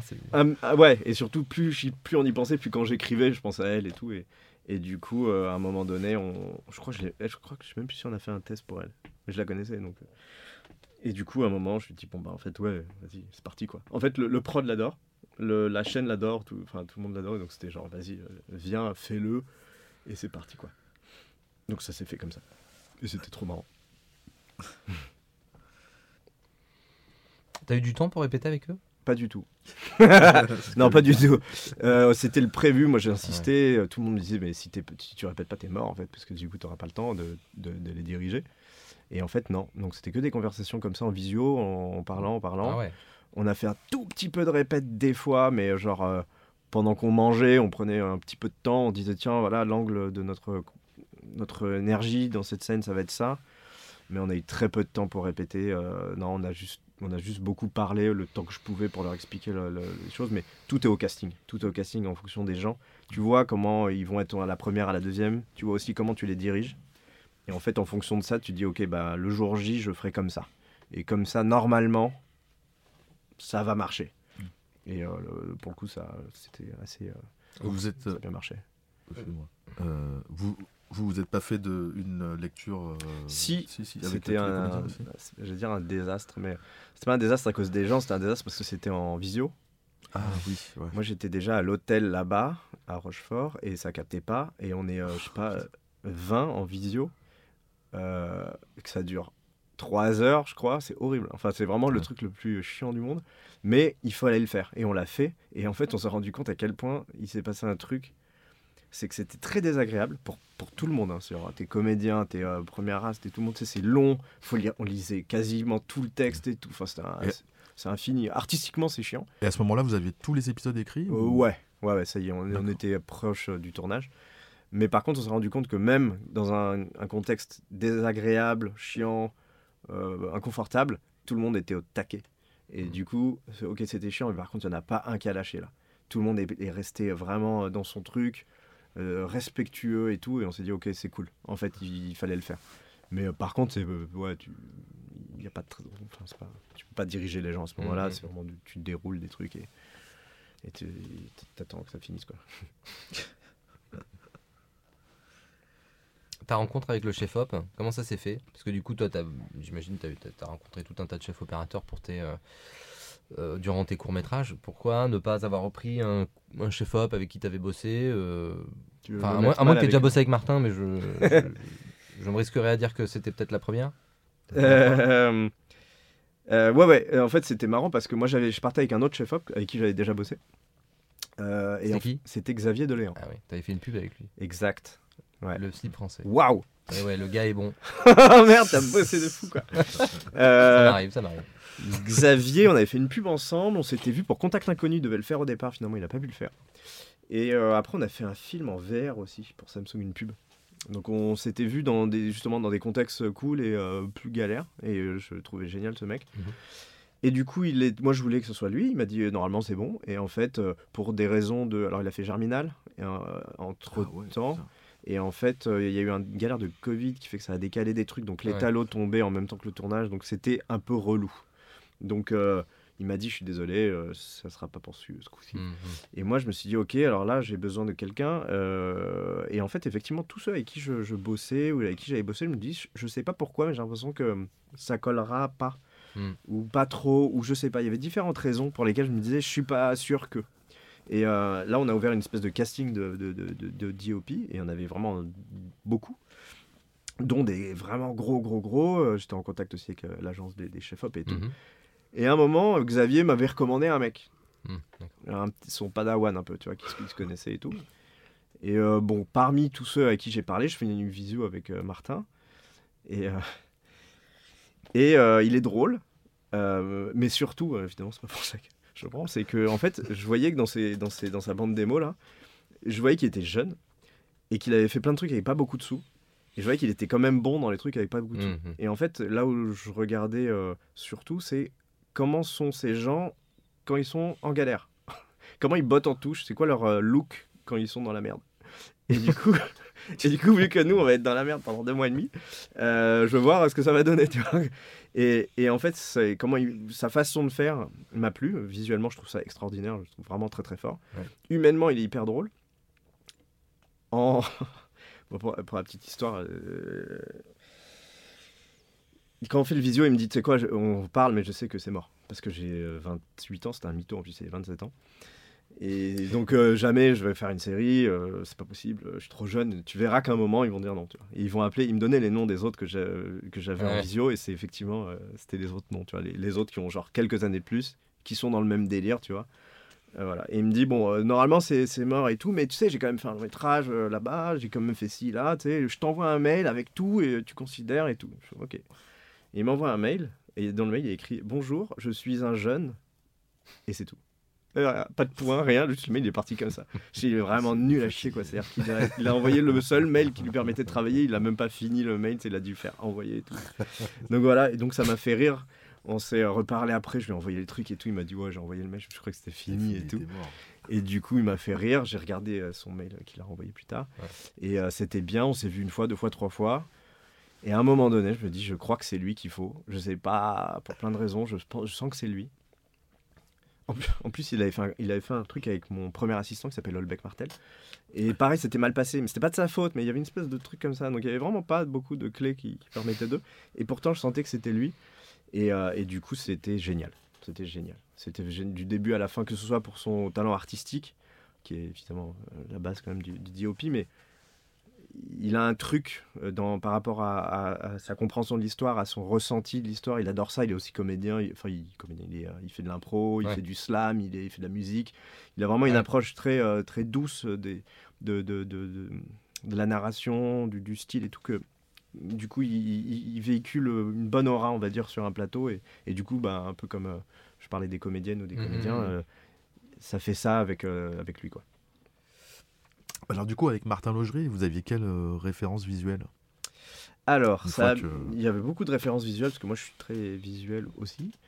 Euh, bah, évidemment Villeneuve, évidemment Fincher, euh, mais aussi des trucs beaucoup plus doux, beaucoup plus tranquilles, genre Lost in Translation ou ces trucs-là, où je voulais que le film, enfin que la série aille euh, de l'un à l'autre. je voulais qu'on soit un peu entre les deux. C'est ce qui est bizarre, mais c'était là où on, on avait un peu de créativité. Euh, donc tous les codes thriller, c'était à respecter et, et il fallait jouer à l'intérieur de ça avec, euh, avec nos moyens. Donc on Mm. n'avait pas 28 prises comme Fincher, mais on avait deux, tu vois. Euh, euh, donc il y avait les codes du thrill classique et il y avait en plus une espèce de poésie que lui apporte de toute manière et qui peut pas s'en empêcher. Euh, donc il a sa façon de tenir cette caméra, de de comment il, comment il gère l'émotion des gens, comment il s'approche des comédiennes et des comédiens. Donc il y avait un peu, euh, un peu ce truc-là. Donc nos rêves c'était ça et en fait notre rêve au final principal qui a collé jusqu'au bout c'est Zodiac. Parce qu'en fait on voulait faire un thriller mais un peu coloré. Euh, et qui soit pas tout le temps dans la noirceur euh, pour pas rentrer dans les, dans, les, dans les trucs un peu habituels de on veut faire du thriller à la True Detective mais en français sauf qu'on sait pas trop bien le faire. Euh, et du coup c'est juste chiant en fait. Mm. et euh, du coup je voulais pas aller vers ça. Dit, on n'a pas le temps de faire un truc bien comme ça donc il faut qu'on soit un peu plus euh, coloré dans tous les sens du terme visuellement, dans le, dans le côté pop euh, de l'écriture, euh, dans le- la mélodie des phrases des comédiens, tout ça. Et du coup, nos rêves, finalement, Zodiac était une bonne, euh, une bonne rêve de ça, qui mangeait la trouille. Il y a quand même de l'humour dans Zodiac, même si on ne le voit pas beaucoup. mais, euh, dans tous les Fincher, il y a toujours des petits trucs un peu marrants à côté, euh, à côté de, de- du truc principal. Et euh, c'était notre rêve, en, en partie. D'accord. Donc, euh, sinon, Prisoners ou, euh, Mm. ou les Seven ou les, euh, ou les euh, True Detective, c'était une bonne rêve aussi. Euh, moi, j'adore les. Enfin, bon, voilà, c'était ce, ce paquet-là, quoi. Petite question euh, entre parenthèses, euh, comme tu parles de trou, de, trou euh, détective, est-ce que C'est avec un le, super accent. avec, avec le, le- avec le la contrainte de, de temps, Ouais. est-ce que tu, tu, tu as été tenté de faire un épisode en peut-être En en plan plan séquence ouais. c'est c'est mort. C'était trop compliqué. Pff, c'est- c'est- on sait que c'est foutu. Euh, non, c'est Ah, pas la peine. Tout en tout en trichant. Ouais, on ouais, connaît, hein, on sait. Non, non, on a fait. Il y a trois plans séquences, je crois, dans, le, dans la série. Trois plans séquences. À chaque fois, c'est une prise de tête. Des plans séquences qui durent euh, une minute, tu vois. Euh, c'est super, faut les justifier, faut qu'ils traversent euh, toutes les étapes. Euh, Il y a bien un moment quelqu'un qui va dire euh, T'es sûr? Parce qu'en fait, on s'en fout en fait de ton plan séquence. Les monteurs, les premiers, hein, en disant euh, Ouais, mais non. Enfin, ouais, super, hein, mais non. Euh, du coup, voilà, des fois ça passe, des fois ça passe pas. Des fois, tu le tournes en plan séquence et c'est vrai que c'est nul. Donc, euh, du coup, tu coupes ton plan séquence et personne n'en aura jamais su quoi que ce soit. Euh, non, on l'a pas fait. Le truc qu'on a fait par contre, et c'est vrai que ça rejoint un peu ta question avec Martin aussi, c'est les méthodes. C'est-à-dire qu'en gros, comment être le plus efficace possible avec peu de temps. Et en fait, en fonction de plein d'autres paramètres, euh, bah, du coup, tu vas opérer un- une façon de filmer qui est différente d'une autre. Mm, mm. Euh, Il y avait certains trucs qu'on devait vachement préparer. Genre le premier plan du, tu vois, de la série, tu la prépares à fond. Tu, pendant des, des plombes, tu vas, tu vas même sur Google Maps, tu dis si je me mets là, là je verrai le pont. Alors si je me mets là, machin. Donc tu prends la tête pendant des semaines sur un putain de plan. Et en fait, tu y vas plein de fois, tu dis je sais pas, il y a le truc qui va pas. Donc ça, c'est cool. Ça, c'est ce qu'il faudrait faire pour, pour une bonne partie des choses. Et d'autres fois où à un moment donné, euh, pour plein de raisons, tu arrives à un moment où il faut tourner toute une séquence. Et en fait, pour toute cette séquence, il faudrait 6-7 heures et tu as 40 minutes. Voilà, et c'est tout. Et il n'y a pas le choix, sinon tu n'as pas la séquence. Donc là, tu dis, OK, on va changer euh, notre, euh, notre façon de travailler.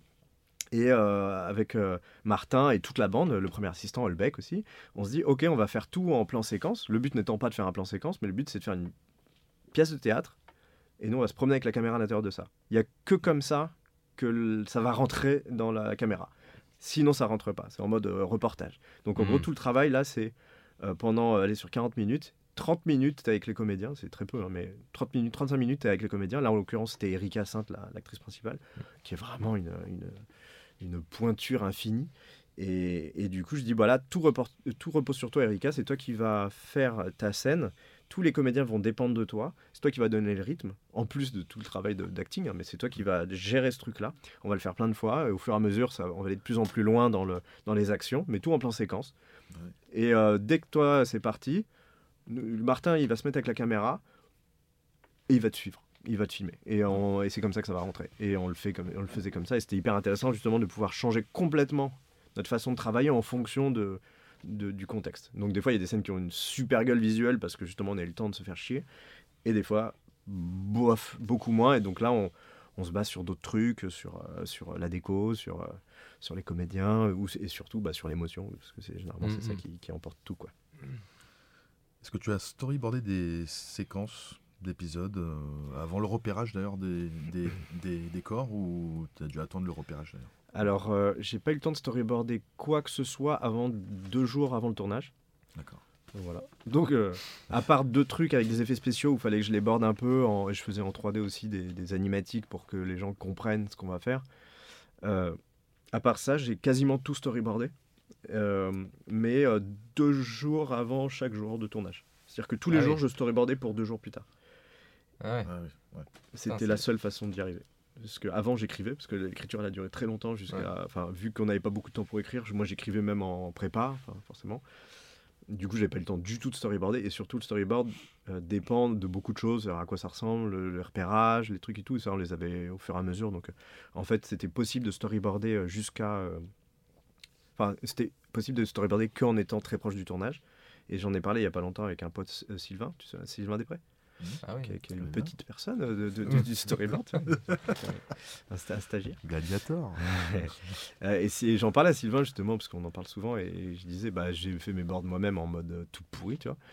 Euh, mais par contre, c'est juste avant le tournage, il me dit, bah, c'est vraiment bien. En fait, c'est quasiment les meilleurs parce qu'ils ont l'énergie presque du tournage, en fait. Et du coup, euh, et en plus, c'est beaucoup plus précis avec le contexte. Parce que si tu fais ton truc euh, un mois avant, bah, tu te retrouves avec des dessins qui correspondent pas du tout à la réalité, euh, tu vois, du, du décor, des possibilités que tu as. Alors peut-être sur des gros projets tu peux, mais sur des petits, euh, trois semaines avant, tu sais pas du tout ce que tu fous. euh. Mais ça devait être. Enfin, comment dire Si tu storyboardes tous les jours, dans deux jours après, ça veut dire que tu finis ta journée de, de tournage et t'enchaînes en- ensuite Ou Ouais. tu- C'est comme ça que tu procédais? C'était horrible. Bah ouais, ça devait être. En fait, c'est- chaud. La seule façon d'y arriver, c'était de faire ça. Enfin, dans, mon, dans ma façon de travailler Ouais, à moi. C'est-à-dire qu'en gros, tous les jours, c'était. Donc en fonction des, des heures de tournage, mais en gros, on revenait de tournage, donc Ouais. déjà un petit peu fatigué, tu vois. Euh, on était un- tous plus ou moins dans le même hôtel. Et en fait, l'idée, c'est qu'on rentre. On est censé euh, manger. Alors, ceux qui peuvent, ils mangent. Moi, je mangeais une pizza ou je sais pas quoi. Mais en fait, pendant ce temps-là, moi, je pre- prenais à peu près deux heures pour storyboarder la journée de après-demain. Une fois que ça s'était fini, je rappelais première as, script et euh, le chef-op. On se retrouvait dans une chambre. Et là, je leur expliquais tout le J plus 2 en découpage. Donc Martin, il faisait ses trucs au plan au sol, euh, Holbeck, il faisait ses trucs, la script euh, réfléchissait à ses trucs. Et une fois qu'on avait fini ça, donc ça prenait une heure et demie, deux heures, on parlait du J plus 1. On se dit, ok, on va se remettre le J plus 1 en tête parce que demain matin, on commence, il faudrait faire ça. Et entre-temps, c'est bon, j'ai obtenu le je sais pas quoi. Ah, mais moi, j'ai revu euh, le board parce que j'ai vu que machin, ça marche comme ça. Donc en fait, euh, généralement, on rentrait et après, on travaillait longtemps, longtemps, longtemps, longtemps. Euh, voilà. Et moi, chaque matin, je regardais chaque truc, donc euh, je dormais euh, vraiment très très peu. Ouais, je et ça marchait que comme ça. Sinon, c'était pas possible. Enfin, ma façon de faire, euh, c'est en préparant et en bordant quasiment tout. Euh, le seul moyen, c'était de le faire le soir comme ça. Et, euh, et j'avais une équipe qui était euh, envieuse de ça, qui était, Mhm. qui était partante avec ça. Alors au début, on était à fond. Et c'est vrai qu'avec le temps et la fatigue, on commençait à le faire un petit peu moins. Mais, mais globalement, il fallait travailler beaucoup. Et en fait, moi, la particularité, c'est que je fais les boards sur le scénario. Euh, Ah oui, C'est-à-dire que je voulais qu'il n'y ait qu'un seul document. Ouais. C'est-à-dire que j'ai fait un, je fais en sorte que sur la page A4, je faisais en tout petit le scénario à gauche et je disais de là à de là, euh, c'est tel axe, de là à de là, euh, le plan il fait ça, etc. Donc j'avais un scén- En fait, il y y, a six scénarios qui existent avec des dessins à côté. Ça vous, ça vous a fait donc deux mois de tournage, c'est ça? De huit semaines? Euh, 35 jours, c'est 7 semaines, je crois. Cette semaine Euh, je crois. D'accord, avec des amplitudes horaires, ça va donc de. pour, euh, Euh, Pour le des tournage, horaires hein. à peu près normal en fait, parce qu'on a Ouais. quasiment jamais dépassé, ou très Ouais. peu. Ouais. Euh, donc c'est- je sais pas, c'est des journées de combien euh, en France euh, Je sais plus ce que c'est. J'aurais dit 7 heures, mais. Bah, surtout qu'en plus, c'est mélangé de tournage jour et nuit aussi. Ouais. Euh, ouais, ouais, mais on est resté à chaque fois dans les clous. Ouais. Moi, c'était hyper important pour moi. C'est travailler beaucoup, ok, mais pas, euh, pas sur le plateau. Le plateau, on travaillait, on C'est pas frustrant ça hein? Parce que toi, Si, mais- toi qui es habitué de faire des grosses Ouais. journées. Si, si, mais c'était important. 35 jours, il faut que les gens soient. Ouais. ils, se ils se fatiguent pas trop. Et... Mais t'as bien dû manquer de temps quand même, non? Ah oui, Parfois. ça. Donc euh, c'était des frustrations, t'as dû Tout basculer sur. euh, ouais. Je pense que c'est ça. En fait, c'est l'élasticité de sa frustration qu'il faut travailler. C'est-à-dire que tu vas te frustrer, plus ou moins. Mais, euh, et il faut gérer ce truc. Mais Faut rester dans le moins le plus possible, évidemment. Voilà, c'est ça. Et c'est dès le début. C'est dès le début, surtout quand nos rêves, c'est Zodiac ou euh, Villeneuve, où tu sais Ouais, que le truc il va marcher au bout de la 20e prise pour un détail. Bah là, t'as pas. Je crois que le plus dur pour moi, euh, avec mon cerveau à moi, c'est le crossboarding. C'est-à-dire qu'en gros, on Ah tourne oui, les choses ouais, ouais, totalement ouais, dans le désordre. Et du coup, tu peux passer. euh, Par décor, en fait, vous tournez par décor, c'est ça? Ouais.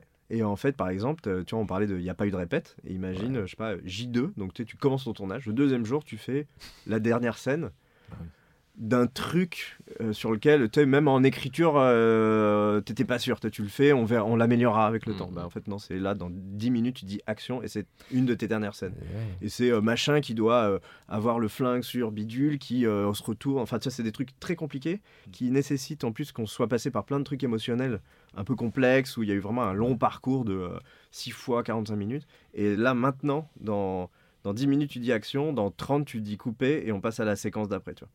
Et D'autant qu'il y a des, des changements totaux de look aussi concernant la E- Ouais. Erika, parce qu'elle elle, a- elle a plusieurs styles à un moment donné, donc je me dis, euh, Ouais. elle dans sa tête, elle a intérêt, enfin d'où les, les répètes, je me demande comment vous avez fait, ça devait être vraiment, un- pas un casse-tête, bien sûr, mais je veux dire, euh, tu devais être vraiment... euh, c'était très compliqué. Bah ouais, C'est très compliqué. euh, ouais, pour le parcours émotionnel, alors heureusement, Ah, on avait une super script et tout qui, qui, qui était en permanence en train de nous rappeler les trucs. L'autre chance que j'avais, c'est Erika, elle est incroyable, elle est vraiment incroyable. Elle euh, se concentre vraiment sur son personnage Mhm. et ce que ça raconte. Et, et souvent, euh, euh, des fois, on n'était pas d'accord sur des trucs, mais souvent, elle avait raison. C'est, moi, je voyais le truc d'ensemble, elle voyait surtout son personnage. Du coup, elle était plus affûtée sur son personnage, en fait. Ouais. Et, et du coup, heureusement qu'elle elle avait. elle venait avec tout son, bac, son paquet, quoi. Donc, elle, elle savait 95% de ce qu'il fallait faire. Euh, et de son parcours et où Ouais. elle en était et que c'était après juste euh, ajuster un petit peu ensemble mais ça le, le crossboarding c'est vraiment le truc euh, très très très compliqué euh. Après, j'ai l'impression que. Bon, on n'a pas fait euh, 46 000 entretiens euh, de, de gens qui ont, qui ont travaillé sur des séries, mais j'ai quand même la sensation que c'est. c'est- un peu la seule manière d'arriver à boucler Ouais. les, les séries dans le temps imparti. Quoi. ouais c'est impossible sinon et des fois c'est fou quoi des fois tu te dis mais non mais pitié tu, tu vas avoir ton premier assistant et tu sais il est 3h du mat et tout tu dis pitié t'es sûr? Fait- et tu sais il te dit soit je te dis ouais et tu vas te coucher soit je t'explique. Et puis il t'explique et puis tu dis ah ouais c'est sûr parce qu'il a pas le choix il y a telle comédienne elle arrive en train à telle heure donc elle est pas là pour la scène donc t'es obligé de mettre celle avant. Enfin c'est un Tetris euh, infini. Et du coup bah ouais et après, bon, au bout d'un moment, tu, tu lâches l'affaire et tu te dis, bah, il a sûrement raison. C'est là qu'il peut t'embrouiller. Mais, mais il t'a eu euh, avec la, fa- avec la fatigue, il te- il met- Ah, il peut, il te fume. Quoi. il peut, il peut. Il a aucun intérêt, mais il peut. Mais ouais, ouais, le crossboarding, c'est compliqué. C'est, euh, Mais bon, ça, ça, après, on s'en sort. Et puis, il y a des... nous, on avait des super monteurs et tout. Donc, on, on trouve.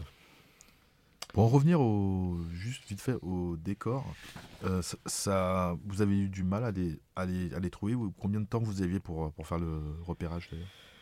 Bah, on n'a pas eu beaucoup de temps. Je crois qu'on a comme on en avait. euh, Attends, je sais plus combien de temps on avait, mais on n'avait pas beaucoup de temps. De toute façon, on a du temps pour rien. Euh, là où on a eu du bol, c'est euh, ce lieu, donc le tribunal, qui est un ancien hôpital donc désaffecté, qui est à Rochefort. Et, euh, et du coup, il avait une super gueule, quoi. Mm. Donc on, a vrai. commencé à se dire, on va aller là-bas. À un moment, on a perdu ce décor, donc on s'est dit, oh, c'est super compliqué. On a été voir d'autres trucs et tout, et puis ça marchait plus. Donc c'est un peu battu, c'est que la prod, la régie s'est battue, on l'a obtenu, on est très content. Fallait un peu le looker, mais pas trop, et puis de toute façon, on n'avait pas tellement ni le temps ni l'argent, mais en tout cas, c'était suffisant. Et, euh, et par contre, ce qui est rigolo, c'est que voilà, euh, c'est comme tous les tournages, hein, mais euh, ce lieu, t'ouvres une porte, t'es euh, pas du tout au même endroit, t'ouvres une autre porte, t'es pas au même endroit. C'était un, un vrai plan, un faux plan. Donc euh, voilà, après le, le décor de fin, lui, était plus atypique, parce que du coup, c'est un truc que moi je connais parce que je vais en vacances là-bas.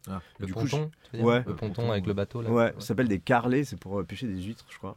Et en fait, c'est euh, ouais, c'est au bord, au bout d'un ponton avec une petite cabane au bout. Et en fait, ce truc-là est vraiment très spécifique de ce lieu.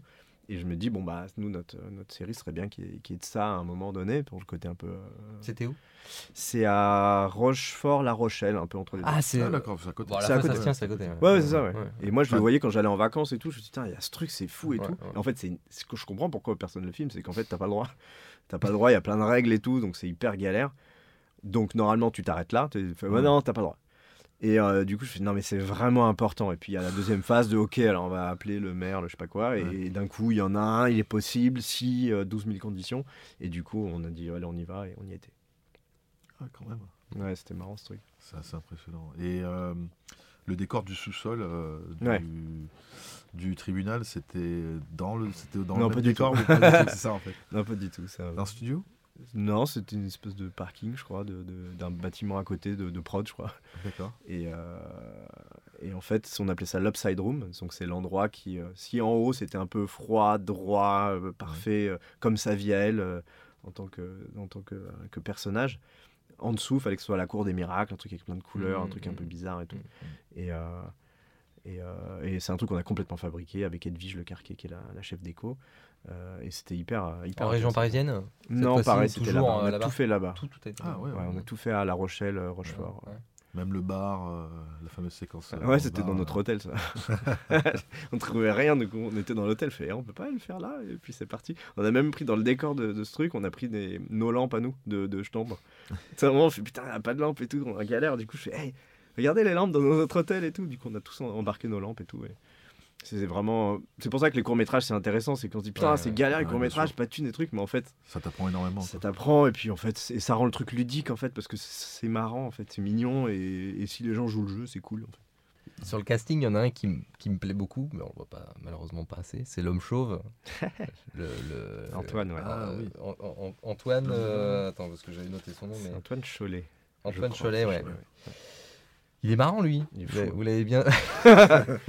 bon, les dialogues vont bien, vont bien avec, hein, mais je veux dire, ouais, il, il s'est bien emparé du personnage un peu Ouais. malsain, quoi. Lui, pour le coup, c'est vraiment un personnage qui a pris corps euh, Ouais. avec l'acteur. C'est-à-dire qu'en gros, euh, nous, on a écrit un méchant. Moi, je voulais aller un peu en mode on va à fond dans le truc, il bave, il est bizarre, il, il chauve et tout. Enfin, il s'appelait l'homme chauve euh, sur le texte en plus. Et euh, à un moment, il y a. Ah oui, je me souviens que la dire de cast, elle a fait un truc qui était bizarre. Parce que normalement, elle castait beaucoup de gens pour plein de trucs et c'était cool. Pour l'homme chauve, elle me dit j'en ai un. C'est un pote en plus ou euh, quelqu'un qui connaissait ou je sais quoi. Mm. Moi, j'aime pas trop ça en général. Du coup, je le regarde pareil, un peu comme euh, tu sais, pour Iba, genre, euh, vas-y, j'ai limite par principe, j'ai envie de te dire non. Tu vois. et puis il débarque, et puis c'est génial. Et puis je disais, bah ouais. Et puis moi, je pensais à d'autres gens en plus et tout, et je me suis dit, bah non, mais en fait, il est charmé. Il a été incroyable du début à la fin. Et en fait, on lui a réécrit des trucs, tu vois, il y a sa scène euh, vers la fin avec les, les, les- les crêpes qui n'étaient pas du tout écrites.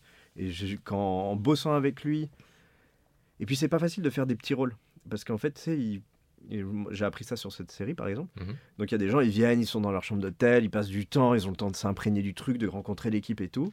Donc quand tu es dedans, tu vois, tu te lances et puis au bout d'un moment, de quelques heures, ça prend et puis le lendemain, c'est encore mieux, etc.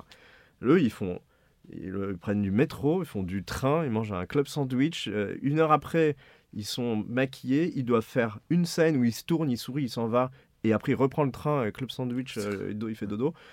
Du coup, de, rentrer là-dedans et d'être bon quand t'as deux prises, Ouais. c'est compliqué. Enfin, tu te dis comment il va arriver à être bon en si peu de temps et surtout à ne pas en faire trop. Parce que du coup, forcément, Mhm. tu as envie de dire Attends, j'existe peu, donc je vais exister beaucoup.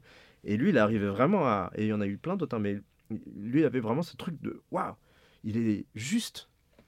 Et c'était trop bien. C'est vraiment genre. J'ai un petit regret sur sa mort. Je trouve qu'il il est, il est buté quand même un peu facilement. Il aurait mérité un peu plus quand même. C'est dommage. De Bon. souffrir un peu. Est-ce que tu as eu à rappeler à un moment donné euh, les scénaristes pour dire écoutez, là, euh, je suis en galère, je sais pas si euh, je prends la bonne direction. Est-ce que les dialogues, là, c'est un peu faiblard au vu de ce que j'ai vu avant, euh, au Non. tournage? Non T'as pas eu à. J'avais pas le temps. Il fallait que je fasse moi les trucs. Donc j'ai fait Ouais. tout moi. euh, tous, les, tous ceux dont tu parles, il fallait que je le fasse moi sur le tas. Ouais. Et en fonction du contexte euh, dans lequel on était. Rien qu'appeler et de parler, euh, c'était trop long. Euh, Chaque Il minute. fallait euh, faire tout sur le plateau au direct. ouais. ouais, ouais. Euh, ça, le, le Holbeck, le premier assistant, il aime bien l'écriture aussi. Donc euh, souvent avec lui, on remoulinait les choses. Euh, avec Aude Corée Lopez, la script aussi, on, on réécrivait des trucs. Euh, pas mal avec les comédiens aussi. Des fois, il y a des scènes, elles marchent pas, c'est nul. tu l'écris, c'est drôle, et puis tu l'as fait, tu fais ah, c'est pas, pas, pas assez ouf quoi. C'est qu'une V2 de texte, il faudrait que ce soit une V15. Viens, on cherche un truc ensemble. Euh, donc on faisait ça sur le tas. Euh, et c'était pour ça aussi que tout à l'heure on parlait d'écriture, c'est pour ça que je m'y suis autant impliqué aussi. C'est que comme ça, ça me permettait quand je suis sur le plateau de connaître tout. Et n'y ait pas un truc genre putain, qu'est-ce que tu as voulu raconter dans ce truc-là déjà Euh, ok, euh. Et ça, c'est très différent avec beaucoup d'autres euh, séries, plus de commandes où justement, en tant que réalisateur, tu es. T'es moins impliqué. T'es, t'es- voilà, t'as la commande de la mise en scène, mais t'es pas impliqué dans l'écriture. Et, et c'est vrai que là, le lettre fait que, ok, alors attends, si on n'a pas ce décor, je change la scène comme ça maintenant. Et maintenant, je réécris ça comme ça. Et ça permettait d'être plus. de s'adapter en permanence. Il t'est arrivé de dire je sais pas? Ouais, Parce que ça, c'est euh, c'est pas, c'est pas facile. ouais, moi j'aime bien le dire, j'aime bien. Je sais que ça fait chier tout le monde en plus. Euh, ouais. Ah, D'accord. T'as pas peur d'avoir euh, une partie de ton équipe un peu qui commence un peu à douter Non. ou machin, non? Moi, je suis, euh, je suis- je- non, non, c'est un combat. Moi, j'aime bien dire, enfin, je dis pas beaucoup parce que c'est pas mon but et que à un moment pas donné, user non plus. Ouais, non, et surtout, il y a des moments où, même si je sais pas, c'est ça qu'on fait. On- je sais pas, mais on fait ça. Parce que c'est toujours mieux que euh, d'attendre. On peut pas attendre. Donc, de toute façon, il y a toujours des indications très précises et il faut euh, y aller. Donc, ça, de toute manière, c'est impossible de s'arrêter. Par contre, il y a des fois, vous dites, tiens, dans deux jours, il y a une scène, je sais pas, je l'ai pas, je l'ai pas encore, je sais pas comment ça va marcher. Et, euh, et en fait, je pense que c'est sain de le dire parce que ça permet au, de pas mentir déjà Mm. et euh, d'impliquer les gens à ça. Parce que tu dis, je sais pas. Du coup, tout le monde dit, ah attends, moi j'ai peut-être une idée et tout. Et j'ai- tiens, je vais, je vais penser à un truc, je vais dormir dessus, je reviens avec. Et puis finalement, souvent, le je sais pas se transforme en, en point d'exclamation de, de ma part ou de la part de quelqu'un d'autre. Et il fallait passer par j'avoue chez App. Et euh, moi, je trouve ça hyper cool en fait. et en tant que réel, c'est bizarre. Ouais. Euh, mais euh, j'a- j'assume ce côté recherche. En fait, on cherche. Euh, Red, Alexa Mini, vous étiez sur quoi? On était en Red Komodo. C'est vrai Ouais. Red Komodo Deux Red Komodo. ouais. Ah ouais. Pourquoi ce choix Eh, parce que c'est petit et pas très cher. Euh, parce que euh, Martin, il avait euh, expérimenté cette, ce setup-là sur un truc avant ou deux trucs avant et il connaît le truc par cœur. Donc, il, genre, c'est ça, c'est ça, c'est son extension de sa main, son bras. Euh, les, les, plus, les raids plus grosses, bah, c'était plus grosses euh, déjà. euh, Oui, tu veux dire physiquement déjà physiquement et que Ouais. on- nous on avait des petits décors tu vois le, le side room le truc sous terre on est un peu étriqué donc on avait Ouais, mis un- une petite chose Euh, à un moment donné on s'est dit la deuxième cam c'est une raid alors euh, tu vas m'aider je pense au dessus c'est la Scarlett. euh, non Raptor non Alors bon, je... Helium éventuellement. Epic Dragon. putain ça finit par un A euh, Ça finit par un A. bon. Euh, Euh, c'est une autre raid euh... non ou Gemini non c'est ça? Ah, il y a Gemini aussi. Fait. tu J'ai vois, oublié de- la citer. Élémentaire.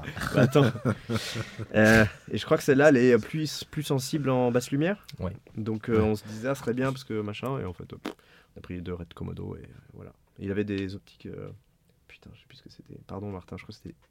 il, a, il a dû mettre le paquet sur les optiques. Mais même pas, Même c'était des petits trucs pas chers et tout. C'est vraiment un truc pas cher qu'on a utilisé. Des cooks Euh, des Nikon ou des je sais pas quoi. Des Nikkor Ah oui. Ah, des pas. Des photos alors plutôt. Ouais, je crois que c'était ça. Ah, des optiques photos quoi. Je crois. Ah ouais. C'était vraiment des petits trucs pas chers. Mais il D'accord, savait, c'est- ça, mais je sais pas, il était à l'aise avec. Ouais. Étonnant. Bon, en tout cas, euh, Ouais, il est on n'aurait pas dit, tu vois. Bah, lui, même avec son iPhone, il fait des trucs fous. Enfin, il est vraiment chelou, lui. hein. Il, il- avec son GH7, il, je sais pas ce qu'il fout. Tu sais, il fait de l'étalo en même temps. Il a vraiment ce truc bizarre, lui. Tu sais, il voit la scène, il, des fois, il se barre euh, une minute, il revient avec une carte SD, il le met dans la caméra. Et en fait, il a fait l'étalo de la scène Mm. en lutte. Comme ça, on filme le truc en Ouais. direct et tout. Et, tu euh, vois déjà le, le- c'est trop bien.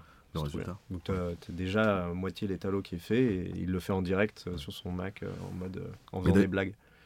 Mais d'ailleurs, c'était enfin, c'était le cas sur ce tournage-là euh, Ouais, il le faisait, ouais, euh, ouais. pendant. ouais. Des fois, euh, il y avait des scènes avec des looks, euh, des, des, des palettes colorimétriques. Tout le monde se moquait de moi parce que je faisais des palettes par scène, des palettes de couleurs. C'est voilà, cette scène, c'est cette couleur. Donc, le moindre décor, la tasse, le mur, le plafond, le- les cheveux, des trucs, c'est on rentre là-dedans. 90% des couleurs qui sont dans cette scène sont dans ce que je vous montre là, dans 2-3 couleurs max. Et 10% de on s'en fout, ça fait partie de la vie. Et, et du coup, bah, des fois, lui, il est obligé de se barrer, de revenir en disant Bah voilà, c'est ça. Ouais, donc, il mettait les luttes à l'intérieur et on voyait ce que donnait le décor à Ouais, l'intérieur de- ouais, ouais. de sa caméra. Comment c'est venu le fait de d'avoir une séquence où on, on casse un petit peu euh, le code du thriller pour partir plus vers quelque chose de fantastique? On se- on se posait la question, on s'est dit tiens ça, ça arrive comme ça et Ouais. on commence à entendre des voix et tout. et donc c'était Ouais. c'était assez euh, Alors ça, c'est quand je particulier. pars en roue libre. C'est-à-dire qu'en gros, euh, ça fait partie des trucs cool, tu vois, avec cette prod et cette chaîne. C'est Ouais. à un moment donné, c'est mon délire. Veux dire, bon, bah voilà, on raconte l'histoire d'une femme qui est euh, meurtrie par euh, son mari, mais qui a l'air d'aller bien. En tout cas, c'est le- c'est ce qu'elle donne aux gens pour que tout, tout- tout se passe bien. Mais moi, à l'intérieur, j'avais besoin de montrer qu'elle se, fait, elle, se- elle est- elle se dévore de l'intérieur. Et, du coup, bah, pour le euh, montrer, euh, je sais pas si tu fais référence à ça, c'était le truc avec ses petites mains qui, qui, qui qui l'embête pendant qu'elle se regarde dans le miroir. Euh, en fait, que sa réalité soit déformée par un truc qu'elle essaie de mettre sous le tapis, mais en fait, ça la dévore. quoi. Et, et ça, c'était pour donner le ton aussi euh, du, du- thriller, où justement j'avais envie d'aller vers ces trucs-là. Et en fait, chaque épisode, quasiment chaque épisode, a un peu un ton différent. L'épisode 5, c'est vraiment un film d'horreur, en, en quasi en huis clos. Le 6, c'est plus un western. euh, euh, le 4, c'est un plus aventure. Donc, euh, on s'aventurait dans différents styles en fonction des épisodes. Et le premier a un mélange un peu de tout. Quoi. Le premier, ça, ça va un peu dans tous les sens, euh, en, en ton. Et comme ça, ça lui donne euh, une richesse qui, moi, m'intéressait. Mais c'est un dosage, après, toujours un peu. C'est vraiment du dosage, quoi. Ah, un peu trop de mains bizarres. Ah, un peu moins, un peu plus. Ah, là, ça y est, c'est bon, on est dans l'endroit bizarre qui fait que c'est supportable. Et que c'est cool et que ça raconte un truc. Et qui fait qu'on s'en rappelle aussi, je pense. Est-ce que le montage avait déjà commencé pendant, pendant que vous étiez en train de tourner? Ouais. On a comment... Les monteurs ont commencé à travailler deux semaines avant la fin du tournage. D'accord. Et il fallait que, euh, je crois, deux semaines après, quand je rentre de tournage, on livre un premier ou trois semaines après, deux, sem- je sais plus. C'était très très très très court. Ouais. C'était euh, très très compliqué ça. C'est vraiment une partie désagréable. Au moins le premier épisode, tu veux dire Ouais. Ouais. Ouais. Ah ouais. C'est-à-dire qu'il fallait aller Oh extrêmement vite. Et ça, c'est compliqué parce que tu sais que tu as fait plein de trucs moyens au tournage parce que tu pas le temps de bien faire. Donc, en gros, tout euh, se peut se rattraper au montage. Donc là, on avait des monteurs vraiment super, que j'avais choisi, que- avec qui j'avais bossé sur Marianne. En partie, c'est des gens de Marianne. Euh, et qui ont beaucoup bossé avec Sam, qui ont beaucoup bossé avec Empreinte Digital aussi, donc qui, qui faisaient, euh, qui avaient l'habitude comme ça de faire des, des Mm, trucs mm, de genre et tout, et qui allaient vite. Ils étaient hyper forts, ils, avaient- ils ont chacun leur méthode euh, différente euh, pour travailler, leur style, et, et du coup, fallait un peu s'adapter à eux, que s'adapte à l'épisode, et, et, euh, et c'était super. Ils ont, ils, ont- ils m'ont sauvé euh, plein de choses, euh, ils sont hyper créatifs, ils sont hyper forts. Mais c'est vrai que les, les V1 de montage, et en fait, moi je voulais suivre le montage en, à distance pendant le tournage. Donc à la fin de tout ce que je racontais là, donc les storyboards des trucs, À 4h du matin. vers peut-être 4h30, je faisais une vidéo de moi où que j'envoyais, je faisais une vidéo sur YouTube de moi avec une gueule pas possible, tu vois, en disant on vient filer- de filmer cette scène, je sais que vous la montez demain. Il y a ça qui a marché, il y a ça qui a pas marché, il y a ça qui euh, finalement j'ai fait comme ça parce que voilà. Donc sachez-le, mais en tout cas le but c'est que machin. Et je faisais des vidéos de moi, c'était ce que je trouvais le plus efficace parce que d'écrire c'était trop long Ah ouais, et au moins ouais. voyaient. C'est un carnet de bord, quoi. Ouais, c'est ça, ouais. Ouais. Donc il existe des, des vidéos comme ça. Et j'envoyais euh, tous les soirs ou tous les deux soirs, soit je regardais des trucs et je faisais un retour vidéo, soit je leur envoyais une intention sur une scène. Et c'est pour ça que j'étais très fatigué. euh. À la fin, tu te... 20 kilos en moins, donc tu te ça. Et vu que je mange que des pizzas, du coup, ça, ça compense. Ça compense. Alors, la post-prod, combien de temps Du coup, pour, pour tout, tout, tout délivrer Deux mois Je Deux crois, mois deux. Je crois qu'il y avait quatre semaines par épisode de montage, euh, mais fait en même temps. Donc c'est ça qui est compliqué. Mais, mais euh, du coup, ça coïncidait avec un planning pour eux, euh, la 13 e rue, j'imagine. Il y Ouais. avait- Il, y avait un créneau, il fallait le choper, c'était pas possible de Ouais. déborder, quoi. Ah non, pas possible. Alors, je me suis battu, mais euh, comme un fou, quoi. Parce qu'en fait, c'est vrai qu'au montage, c'est là où tu peux tout sauver. Et on n'avait pas plus. Donc, en gros, on a obtenu un jour ou deux par-ci, par-là pour l'épisode euh, Mhm. un, tu vois. Mhm. Mais c'était vraiment très cool. Ça, c'est vraiment le truc sur lequel, voilà, je, ça, faut, faut l'améliorer absolument. faut rajouter un peu. Parce que quand c'est figé, après, c'est terminé. Et qu'en fait, jusqu'au dernier moment, tu peux vraiment changer une scène en, en enlevant un bout de truc ou en rajoutant un truc. Et, et T'as une explication sur ces. Alors, évidemment, je, je- moi, ce qui me vient en tête, c'est l'aspect financier, mais pourquoi. euh, Pourquoi des délais aussi courts, malgré tout, au, au risque de sacrifier la qualité, quand même? Parce que C'est pas des conversations que tu as pu avoir déjà un peu avec. euh, Si, mais à chaque fois, c'est la même chose, c'est financier. Et qu'ils ont une deadline de bah, on veut que ça soit en ligne à tel moment. Donc, euh, Ouais. donc le temps de le faire les traductions, les versions de différents pays, je sais pas quoi, le, Ouais. plus le mix, plus le machin. Donc à un moment donné, il y a ce truc. Et c'est de la négoce. Mais en fait, la négoce, elle a déjà eu lieu avant le tournage et c'est déjà prévu depuis longtemps. Mais c'est vraiment le truc compliqué. C'était, euh, c'est difficile à déplacer Ouais, trucs-là. ouais, Je sais que par exemple, euh, euh, pour euh, des plateformes plus grosses, Ouais. euh, pour des séries qui, ont exist- qui existent même là, qui sont en ce moment, Mm. je sais que des fois il y a ah ça marche pas, on décale. Et ils peuvent. Ah ouais. Ouais, ça ils ont pu le faire sur des trucs. Euh, mais par contre, nous, euh, c'était pas possible. Et en plus, financièrement, bah, c'est euh, payer un monteur une monteuse euh, tant de jours en plus, plus le lieu. Et du coup, ça décolle, décale le mix. Enfin, il y a aussi ce truc de planning qui est galère. C'est-à-dire que si tu décales le montage, ça décale le mix, qui décale les, les ADR et le, le- les postes synchro et puis les talos. Enfin, voilà. En plus, il y, a ce, il y a cette espèce de dinosaure là qui a pas envie de bouger. Quoi. Ouais. Ne serait-ce que sur les, d'ailleurs, les montages des, des épisodes entre eux, c'est-à-dire que si tu décides de revenir, j'imagine que c'est proscrit totalement, mais de revenir un peu sur un épisode avant, si ça décale la narration, c'est genre ça va avoir des répercussions sur les autres. Mm, Donc euh, plus, ouais. là, tu dois te dire non, je ne peux pas faire un truc pareil, parce que sinon je me, je suis sur la, la branche sur laquelle je suis. Un petit peu. Mais heureusement, nous, on a quasi rien changé du scénario. C'est-à-dire qu'il y a eu. Ouais. Jamais eu de. On a Ouais. exactement tourné ce qu'on a écrit et on a monté ce qu'on a shooté. Donc, euh, il n'y a pas eu à faire ça. De toute façon, il n'y avait pas le temps. Il n'y avait pas le temps de tester ce genre de, de, de grands mouvements. Moi, j'avais une question par rapport au monteur. Yes. Euh, parce que je me suis rendu compte qu'il y en avait deux qui avaient déjà bossé sur Marianne. Ouais, Donc, du coup, tu les connais bien. ouais. Qui sont euh, dans C'est, euh, Dimitri Amar et Olivier yes. Galliano, c'est ça? Dis mes, dis mes, et... mes phrases. Et comment arrive euh, Dorian Ta bonne? Alors Dorian, c'est il est dans la même bande en fait. C'est il a fait aussi un peu de Lazy Company, il me semble. Ah. Il, il est aussi à Empreinte, euh, il est euh, il, Ah il est vraiment pote avec eux. Donc en gros, euh, c'est la même bande. Moi je le connaissais pas. Et, euh, et du coup, tout le monde m'a dit il est charmé, il faut y aller avec lui, ça va marcher et tout. Et du coup, j'ai fait confiance et, et c'était super. C'était super. Ils sont, ils sont vraiment tous les trois différents. Effectivement, ils viennent de Marianne. Euh, Dim a fait effectivement euh, le premier épisode de J'ai tué mon mari. Je crois qu'il a fait le 3 aussi. Et euh, sur Marianne, je sais plus lesquels il avait fait. Euh, mais ouais, c'est un peu les mêmes, ouais. Et en fait, c'est cool. Et on est assez différents avec Sam aussi sur plein de choses. Donc, du coup, ils se- ils- ils ada- ils s'adaptent. Mais par contre, ils ont vraiment une- un truc, c'est ce que je voulais dire tout à l'heure. Ils ont une particularité. Déjà, ils ont un délire avec Final Cut.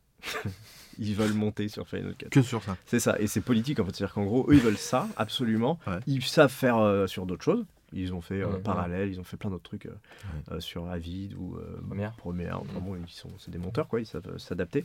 Mais bon, quand même, ils kiffent à fond FCP10 quoi. Ce qui est bizarre pour le reste de la planète.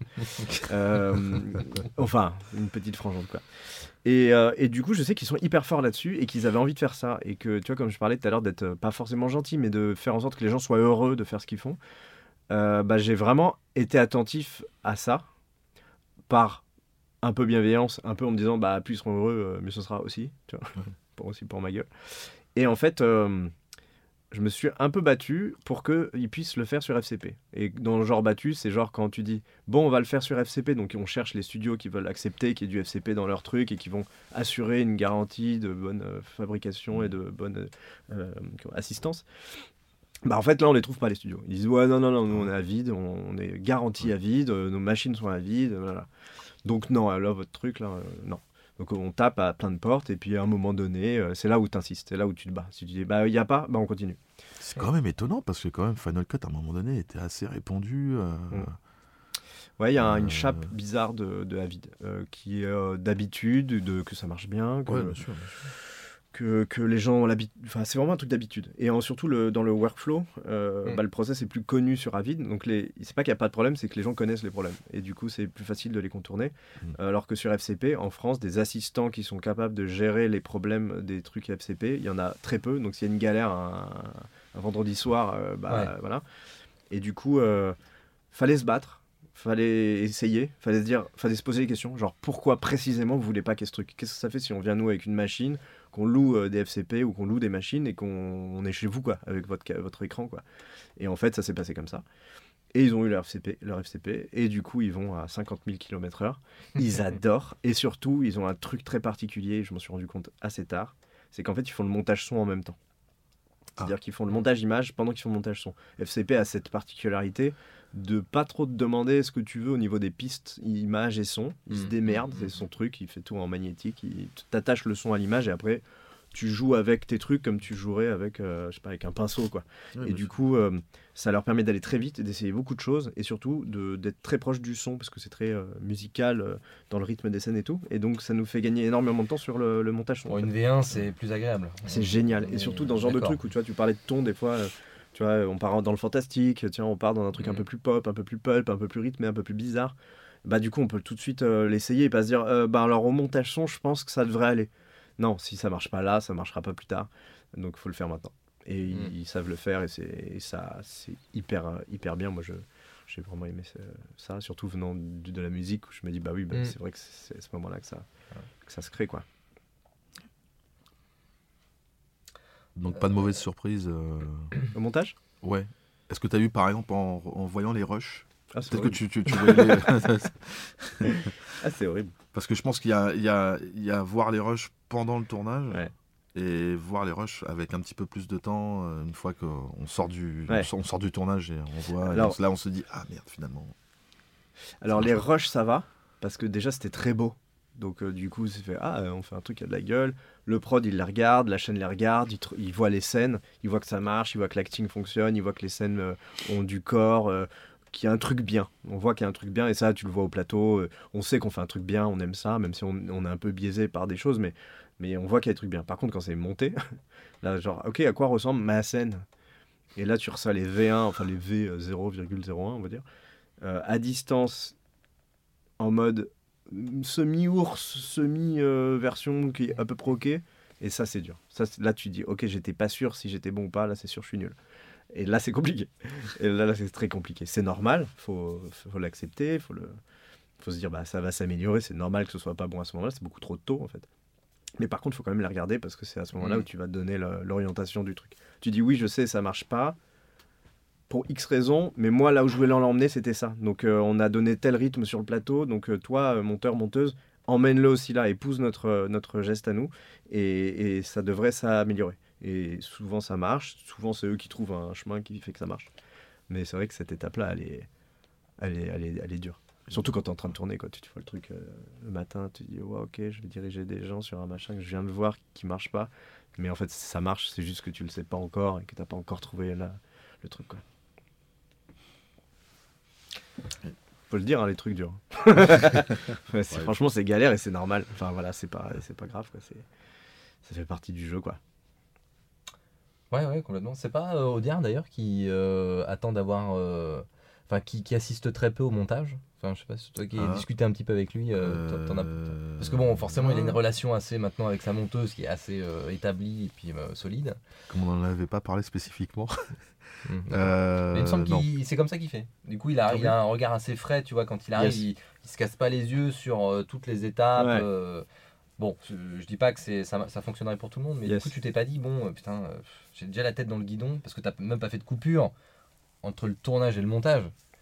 Tu t'es pas dit, bon, euh, je vais laisser un peu la tambouille euh, se faire, et puis moi j'arrive un peu après. En fait, j'avais un peu promis qu'on ferait un truc bien. Et, euh, et sur le texte, c'était comme ça, tu vois. Les gens disaient, ok, c'est cool. D'ailleurs, tous les gens qui sont sur le truc, même les monteurs, c'est en lisant le texte et en me connaissant, en voyant ce que je faisais, ils se disent, ok, on croit en lui. Du coup, d'être à distance et qu'eux commencent sans moi, euh, bah, du coup, je me dis, c'est pas cool pour eux, surtout qu'ils reçoivent des machins un peu de, en mode. euh, Mm. bah, reçoivent les trucs un peu en mode cross-bordé, euh, pas bien fignolé sur certains trucs et tout. Me dis, il faut que je sois avec eux là. Faut pas que je les laisse en, disant, Euh, vous démerdez, euh, j'arriverai, euh, vous faites un truc bien. hein. Fallait que je sois là avec eux. Au- moins dans l'intention. Après, il faudra leur demander si c'était utile ou s'ils auraient préféré que je leur foute la paix. Mais, mais je pense que c'était important. C'était le moment, c'est désagréable, mais il faut le faire. C'est se dire, ça va être compliqué, mais je pense qu'il faut aller dans telle direction. Essaye, vois, cherche. Et, euh, et euh, je pense que c'était utile de le faire comme ça. Euh, Du coup, les premiers, les premiers retours sont bons avec les producteurs Ouais, ouais, ouais. montage Ouais, ouais, c'est. Puis euh, Henri, il en a fait hein, des, des, des, des OCS, des trucs comme ça. Il avait fait le 13e rue d'avant et tout. Donc, il, il sait- lui, ça l'inquiète pas quand il voit des trucs euh, encore imparfaits ou encore, euh, Mm. Encore étranges. Et puis, en plus, il a ce goût de euh, tester des trucs un peu différents, des réals euh, qui n'ont jamais fait de série ou de, long et tout. Donc, euh, donc, lui, ouais, il est très content. C'est quelqu'un qui encourage énormément, qui, qui pousse à, aller vers l'endroit où on a envie d'être. En plus, on a par hasard les mêmes kiffs, tu vois. Du coup, quand je tente un truc, il me dit ah ouais, grave, c'est cool et tout. Des fois, il me corrige, il me dit non, ça c'est nul, le fais pas. Il est venu un moment sur le plateau, il m'a dit ça, ça va pas.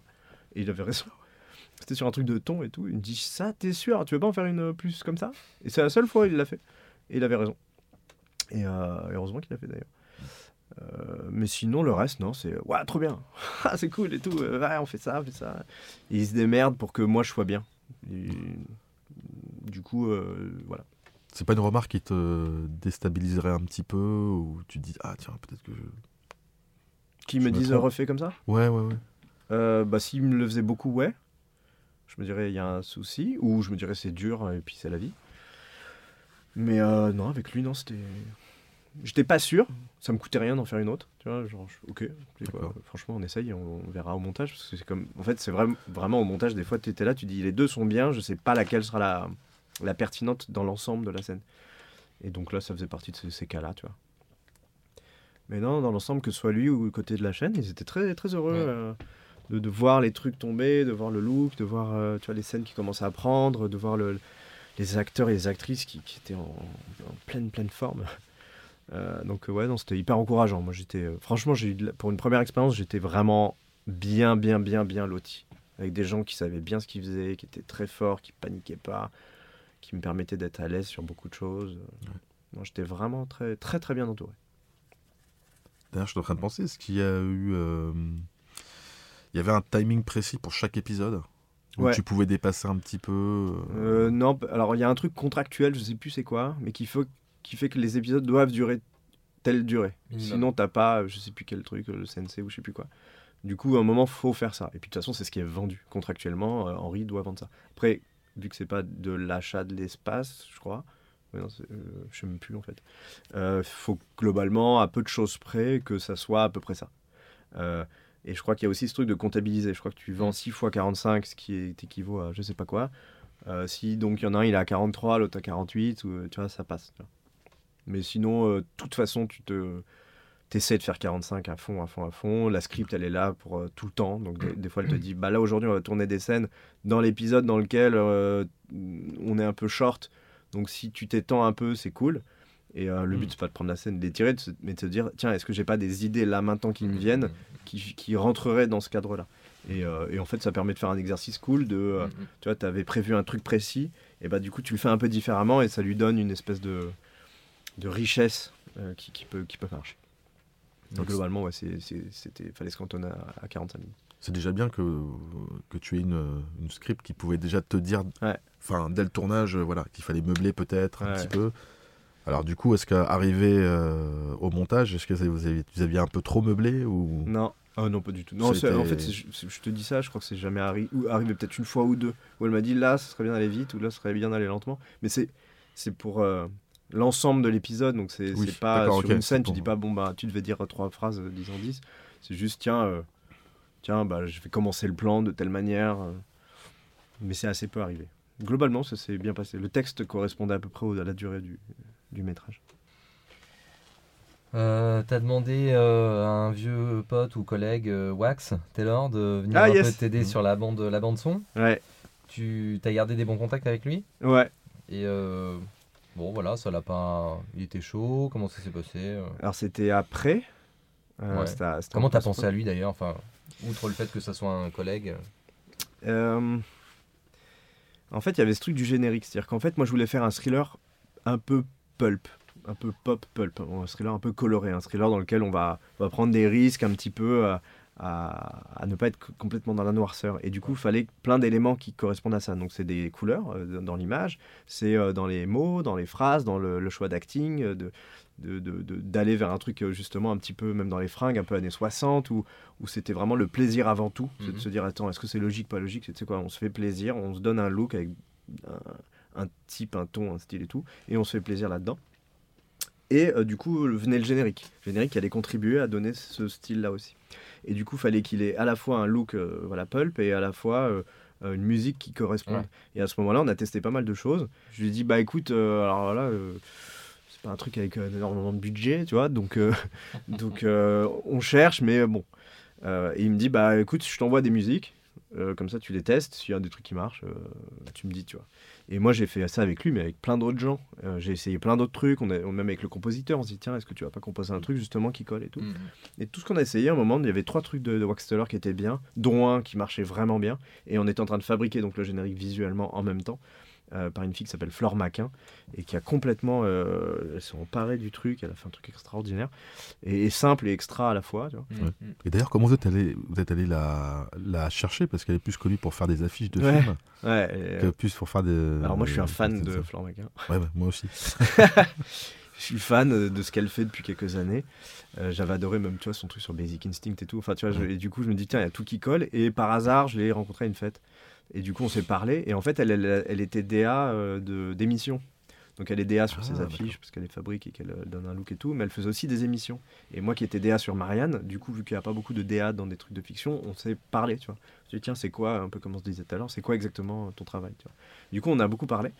Et moi, quand j'ai fait DA sur Marianne, je me suis dit, mon rêve dans ma vie, c'est de réaliser des trucs et il y a un DA pour moi.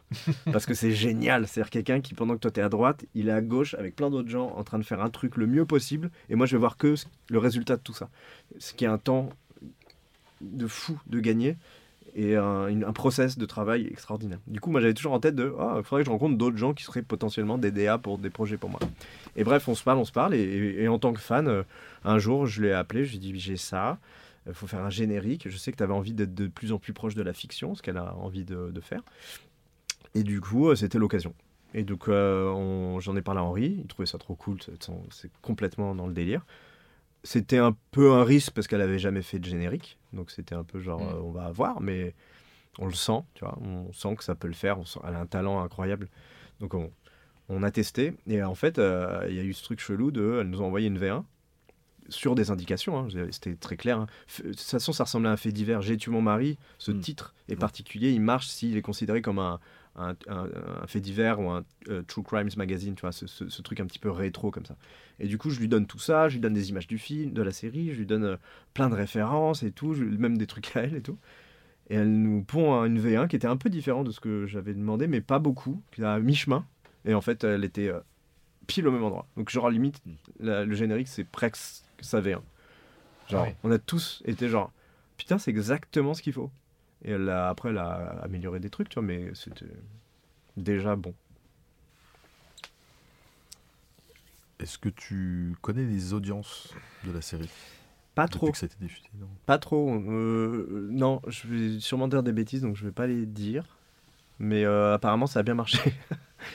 Euh, c'est sur 13e rue, donc il faut avoir, euh, au moment où je parle, une box SFR euh, pour avoir euh, 13e rue, ce qui euh, du coup n'est pas pour tout le monde. Euh, mais à l'intérieur de ça, je crois que ça a beaucoup marché. Euh, je crois que ça a triplé euh, un truc. Je, je vais peut-être dire des bêtises, mais, mais euh, je sais que ça a marché euh, dans leur contexte à eux. Voilà. Dans leurs attentes, quoi, par rapport à leurs attentes, tu veux dire. Voilà. Et là, euh, par contre, Mm. ça va être, euh, ça a été racheté par le groupe TF1. Donc du coup, Ah, il ouais. va avoir une deuxième vie euh, en France, euh, de manière plus euh, répandue, je pense. Euh, mais je sais pas non plus, ça va être sur quelle chaîne, sur quelle plateforme. Je sais que c'est, en tout cas, c'est une deuxième, euh, deuxième euh, Ouais. fenêtre. Euh, on n'en a pas parlé, c'est peut-être l'occasion. Euh, le- le- les chiffres, tu, tu nous as dit que tu pouvais les communiquer sur le budget. Euh, c'était quoi? Ça a fini à, enfin, ça a fini. À la fin, c'était du 1,8. Ouais. Des- De toute façon, tous les projets comme ça, les projets OCS, 13e rue, majoritairement, à part certains cas premium, je crois OCS, euh, c'est des trucs qui rentrent en dessous de 2, qui vont être entre 1, 3 et 2 en fonction de si tu obtiens justement une région, un Mm, CNC, mm. un machin. Euh, nous, en dessous, c'était très compliqué de pas le, faire, euh, de d'y arriver. Si on n'avait pas eu un des, des- de, de ces organismes-là qui nous aide euh, d'un coup, on est tellement déjà ric-rac que si en plus on nous enlève 3 400 000, euh, ça devient vraiment un autre délire, tu vois. Du coup, heureusement, on a eu euh, ce qu'il fallait pour qu'on qu'on a en courant très vite, on puisse faire un truc bien. Donc voilà, donc c'était à peu près un 8 D'accord.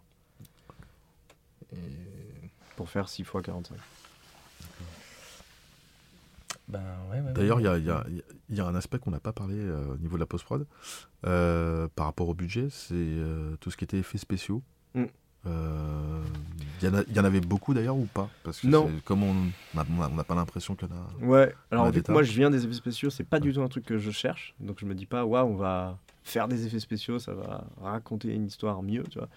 Du coup, et surtout, je sais le temps et l'énergie que ça prend. Et euh, donc, euh, la chance qu'il y a, c'est que je veux pas en faire si ça sert à rien. Et je veux vraiment les éviter, même au max, quoi. Donc, il y a juste quelques plans. Il y a la scène de la cascade en haut du, en haut du, du, du toit de, du tribunal qui est, qui est avec un fond vert avec des, des avec des, des, des cubes et tout euh, qui- qu'il a fallu euh, voilà, post-produire. Il y a la chute du pont Du qui a été euh, assez euh, chouette à faire. C'est euh, c'est un gars qui est sur Instagram qui a fait ça, que je suis beaucoup. Il fait des vidéos trop marrantes. Il a fait cette vidéo où, Biden il tombe d'un avion, il se pète la gueule dans les escaliers. En fait, il fait des corps qui, qui, qui, qui ont des attitudes improbables.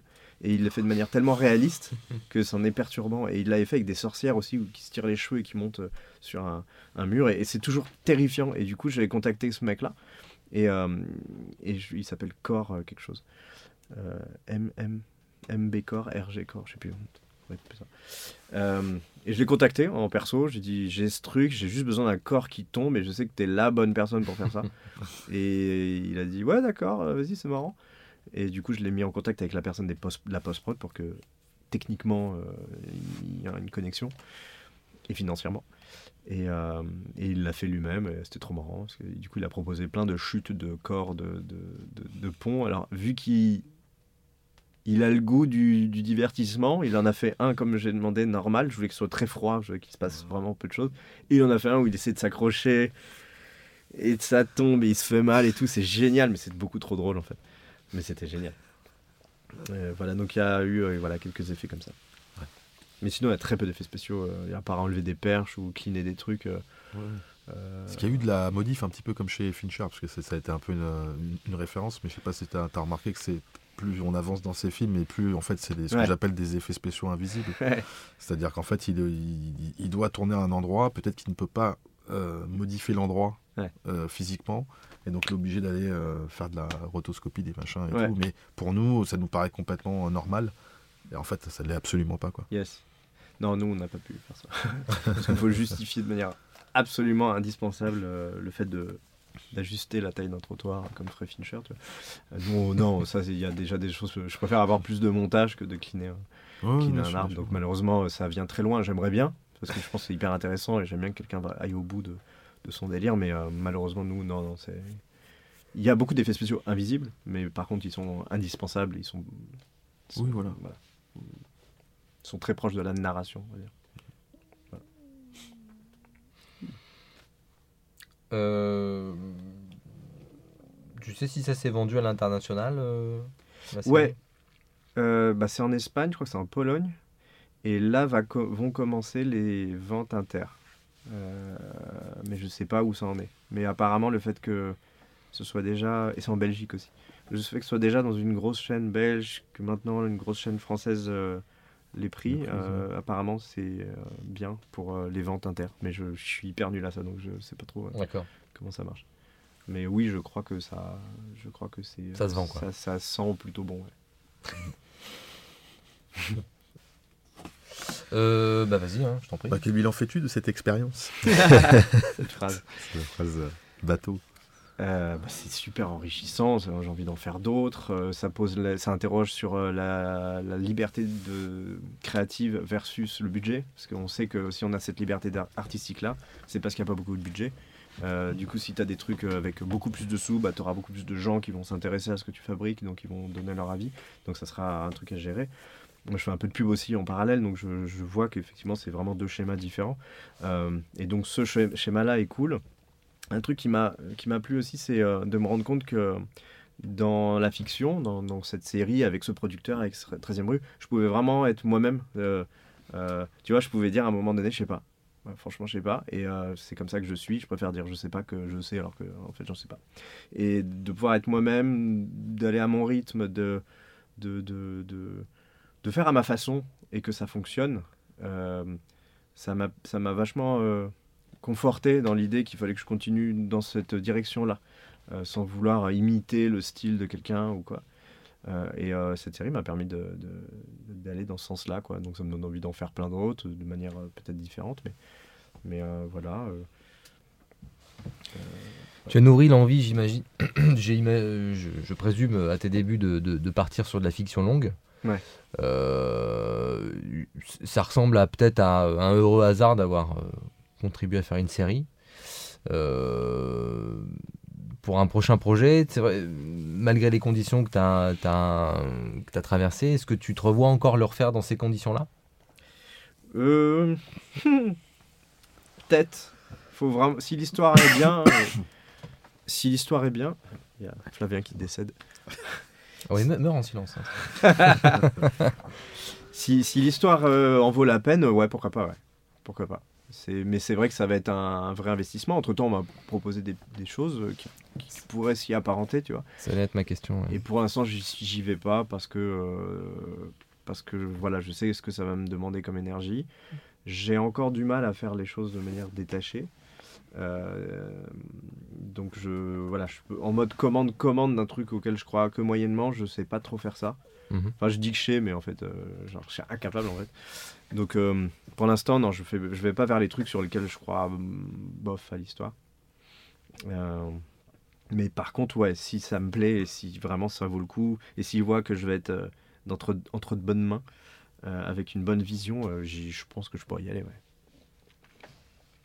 En fait, c'est génial de pouvoir faire un peu ce qu'on veut. C'est-à-dire, À un moment donné, on est sur le plateau ou en montage, et en fait, on est juste entre nous, et on Ouais. se dit qu'est-ce qu'il y a de mieux? Vas-y, on le fait.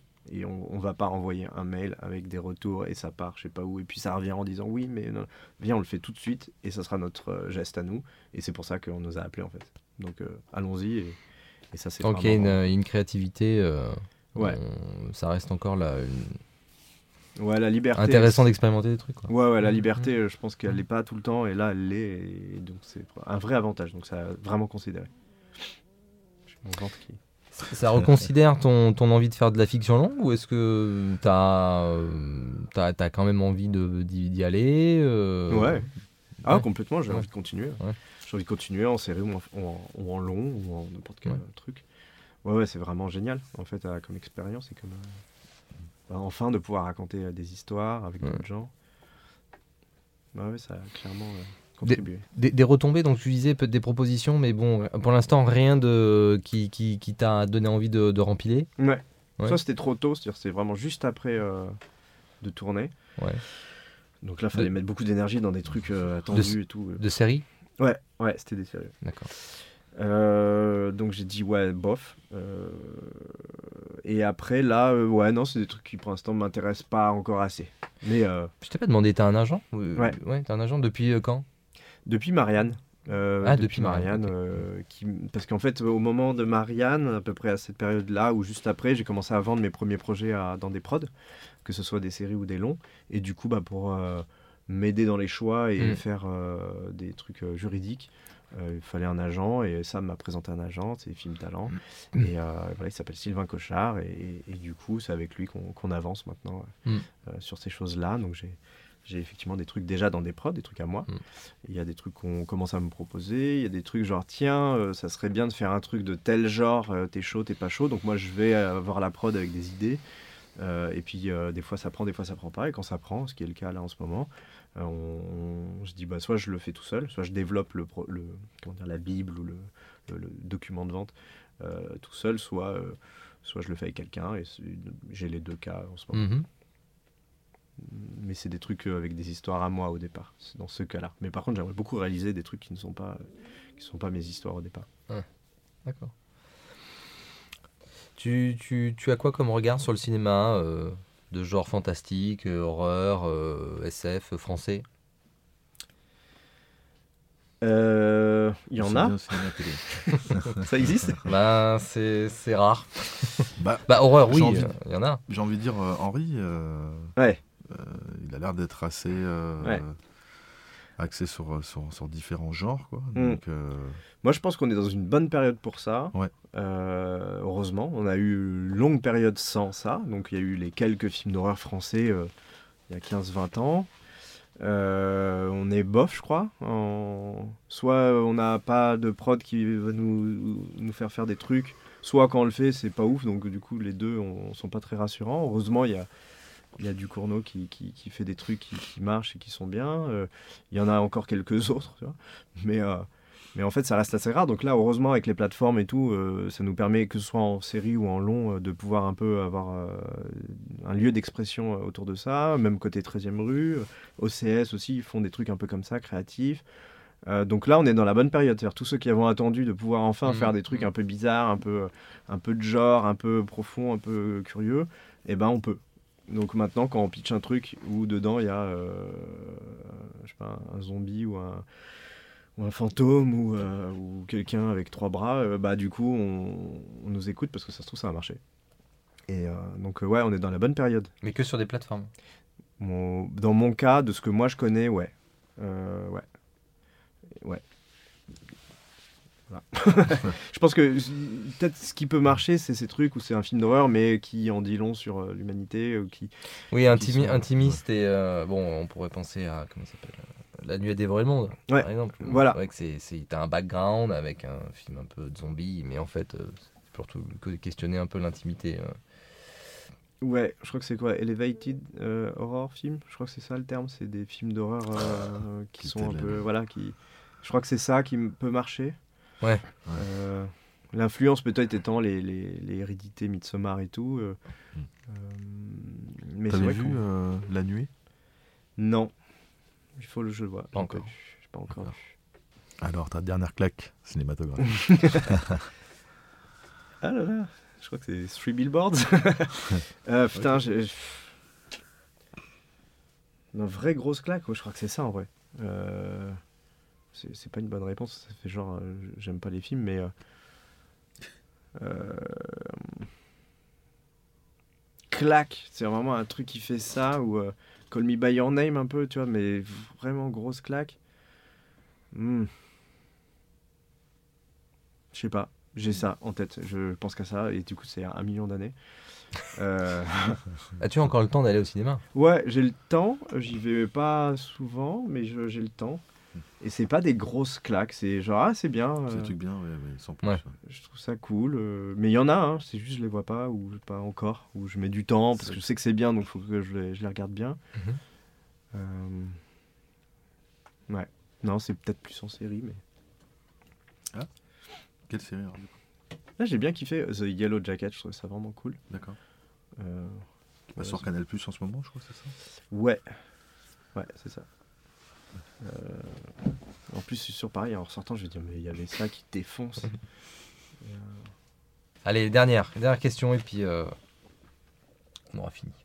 Quelle qualité indispensable il faut pour pouvoir euh, être réalisateur? Ah. Euh,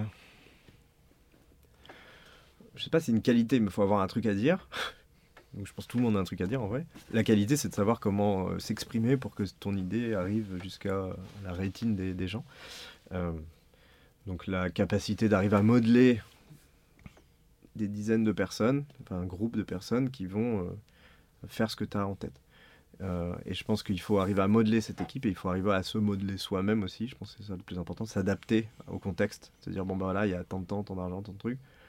Il faut faire un truc bien à l'intérieur de ça. Donc, s'adapter à un contexte, je pense que c'est ça une qualité qui se travaille en tout cas. Un truc où tu, peux dire, tiens, j'étais pas bon avant, je me suis pas adapté, j'ai dit non, j'étais sûr de mon coup.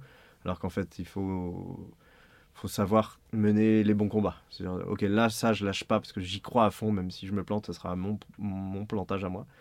Euh, par contre, sur tout ça, bah, peut-être que l'autre a raison et qu'il faut peut-être euh, y aller. Donc, savoir se modeler, se remettre en question aux bons endroits, je pense que c'est euh, là où tu peux espérer travailler cette qualité-là. Je pense. Ok. Merci Rémi. Bah, de rien, merci à vous, c'était cool. Ah, Merci. Allez, salut. Salut. Salut. C'est la fin de ce 16e numéro de Dédale, podcast animé par Jules et Flav. Merci pour votre écoute, nous espérons que vous avez passé un bon moment en notre compagnie. Retrouvez tout un tas de liens dans la description. Pour nous soutenir, nous vous invitons à vous abonner sur YouTube, SoundCloud, Spotify, Apple Podcast. Retrouvez-nous sur Instagram, Twitter et Facebook. A très bientôt pour un prochain numéro de Dédale.